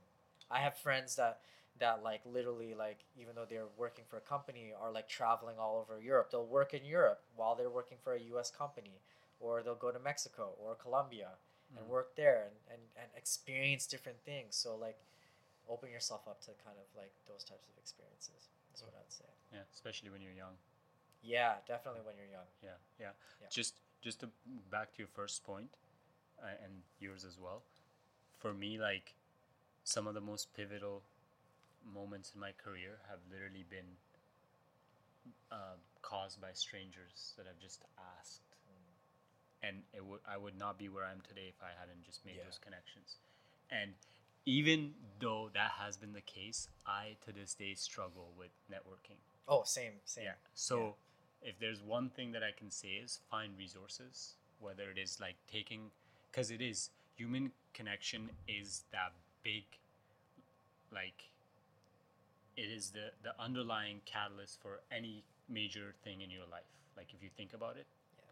So learning how to navigate that is absolutely crucial, and I'm going to look. I, that's what I've taken away from today's conversation is that I'm going to have to go do a deep dive and figure out like if there are books if there's someone that can mentor me on this i'm gonna have to go figure that out because it is true it is a very big part like it's a huge gap um, so yeah if there's maybe next episode we can if there's any resources that i come across i'll i'll happily share it in the next episode um, but that's something that i would recommend Yeah, Yeah. I think yeah. I mean, maybe you have something to say about this stuff because like you were you you've worked in the startup area, right? You've been CTO, um, so you have some ideas about this kind of stuff. So like, like either through observation or your own experiences. So how'd you go about it? The networking? Yeah. Um, you've got to be able to take rejection so so well, and I would probably say that that's the one biggest aspect to networking. Um, and the reason why I would say that is because, I mean, honestly, here's like I, I'm not like some sort of like Fortune 500 CTO, so the only way I know how is I I'll go on LinkedIn. I'll send in mails to like people in positions that I want to also be in. Um, get no response from 99% of them, and 1% just for some reason is intrigued by their que- my question, um, and you know knows that I don't want to sell them something, uh, and I'll actually make a genuine connection. And then once I do, I talk about what I want to geek out about. Like I don't like actually try to sell anyone anything. Like it's always usually like. Um, genuine I- conversation yeah, and if they don't share the same hobbies or interests as me, interests as me, like it doesn't matter what they do. I don't want to continue the conversation really because I'm looking. This is a weird thing to say, but I'm kind of look, looking for a friend first, and like um, to get ahead or whatever second. Um, and that's always been a rule with anyone I develop any sort of uh, professional connection with Hmm. can you be my friend? And I think that runs pe- like opposite to what a lot of people say. You know, keep work at work, keep friendship at friendship. Mm. But like, um, Yeah. because I'm also in like a partially unique situation that I can kind of choose who I work with and everything like that. Um, I've just like a learned to deal with rejection from people who. The amount of people that I'm like, oh my god, they have the exact portfolio that I'd love to be in their position and just genuinely ask them for like, hey, like I was just looking for some tips. What did you do when you were my age? And they don't respond. It's heartbreaking. But um, being able to like get over that and pick the next person down the LinkedIn list that also satisfies that criteria is very important. And also, once you do that, try to see if they can genuinely be a friend. I think is my only two like two bits. that's brilliant Yeah. that's great advice Yeah. thank you for sharing that. Yeah, and So- like, and as Say was saying about if if it's an internal person you're trying to network with, donut, all these things. Yeah, force a meeting upon them. Yeah, force a meeting upon them. That's talk right. To, talk to their executive assistant. yeah, yeah. Make friends with the executive Yeah. assistant. Yeah, I think being intentional is so important. Yeah, Yeah. absolutely. Um, All right, uh, I don't know if like if we want to end it there. I, Or I have, have something else? yeah Okay. the one the I didn't answer the remote Oh, work yeah, yeah. thing. So I just quickly want to end this with the question was how do I plan on navigating the remote work environment? Yeah. So I'm just gonna end it by a quote by Robert Anson Heinlein, who was an American science fiction author, an engineer, and a naval officer. He was sometimes called the dean of uh, science fiction writers, and he's am- amongst he was amongst the first to emphasize scientific accuracy in his fiction, and thus was a pioneer of the subgenre called hard science fiction. So this is how the quote goes. So he says sp- specialization is for insects, which is to suggest that to truly live a creative life, one needs to experiment in as many different fields as possible. Um, the quote is often used to encourage people to explore different areas of interest and not limit themselves to one area of expertise. It's all been always uh, also been used in scientific literature to describe the ecological ex- specialization and generalism in insects, obviously. But that's that's kind of my and, and to just kind of sum it up is, is what I'm trying to say is that you, you are you're a lot more powerful than you think you are. Um, you know, explore like in your downtime. That's why I think remote work is so important. Is that you get that free time so you can figure out what is what am I what is my purpose what what value can I what problem can I solve for however many people as possible whether that's a side hustle that you're taking on or multiple side hustles figure out what that is for you and yeah you're not you're not an insect you're, you're Yeah. more powerful Thank you for sharing that. I, I think that's a really powerful thing to say because, like, you just basically described my career so far in many respects. If, if you guys all know it, like, you know, like, um, uh, uh, like I have a diverse set of experiences, and uh, but I think that would be interesting to share with everyone. And then, in addition to that, be you can share some very interesting stuff about your diverse set of experiences. Like I know, like you're you're investing and things like that. So it'd be super cool to like, you know, teach teach these things to, to, yeah to the absolutely audience. that's definitely a, a side hustle episode we should definitely talk more about it Hey, side hustle Side- topic, side, side hustle revolution side hustle revolution. Possible side hustles. yeah, yeah, yeah. The backlog is including strong including the podcast, guys. Give me money now. subscribe Subscribe. thumbs up Subscribe, thumbs up on whatever platform. Yeah. Oh, whatever. And, and, and hound uh, Daddy Lex to. Oh man. to meet his DEI criteria. Or... if this gets back to him, I'll consider my life successful. Then we should call it Daddy Lex, Daddy Lex, yeah. and then tag him. yeah, tag him with Daddy Lex, that's right. All right, fuckers, this is uh. So aggressive. So aggressive. this is uh Listen here, you little shits. uh yeah. So this has been the podcast, I think. Like we we're good. We're good. we- yeah, Episode yeah. two. Yeah, this has been a really, really good one. I think. Um, it's really like I, I like this one better than the last one. I hope this like that trend continues. Yeah. And oh, actually, one closing comment that I always want to add is, you know what I'm gonna keep as like a KPI.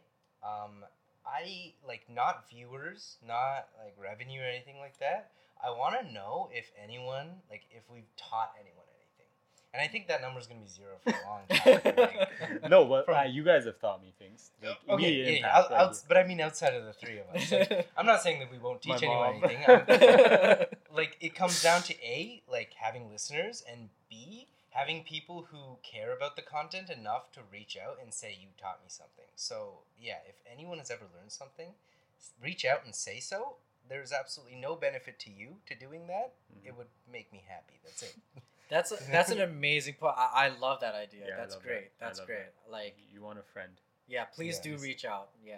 yeah. Yeah, yeah, say needs a friend. That's guys. all I'm really looking for. Like, Yeah, if you need if a you reject ser- me, I'll be hurt. Yeah, if you need a serial killer He's- as a friend, he's he's perfect. Oh my god. If you Wh- what number does does like Before is he becomes a serial? serial killer. what is the number? Or that's for another episode. I think Say puts a high bar for himself, but yeah. All right. All right. All right. Um, audience, thank you for listening. I hope you learned something. Please reach out to us, and we'll see you next time on this podcast. What is it called again? Not another Not meeting. another meeting. Not another meeting. Not another meeting. Peace, guys. Peace.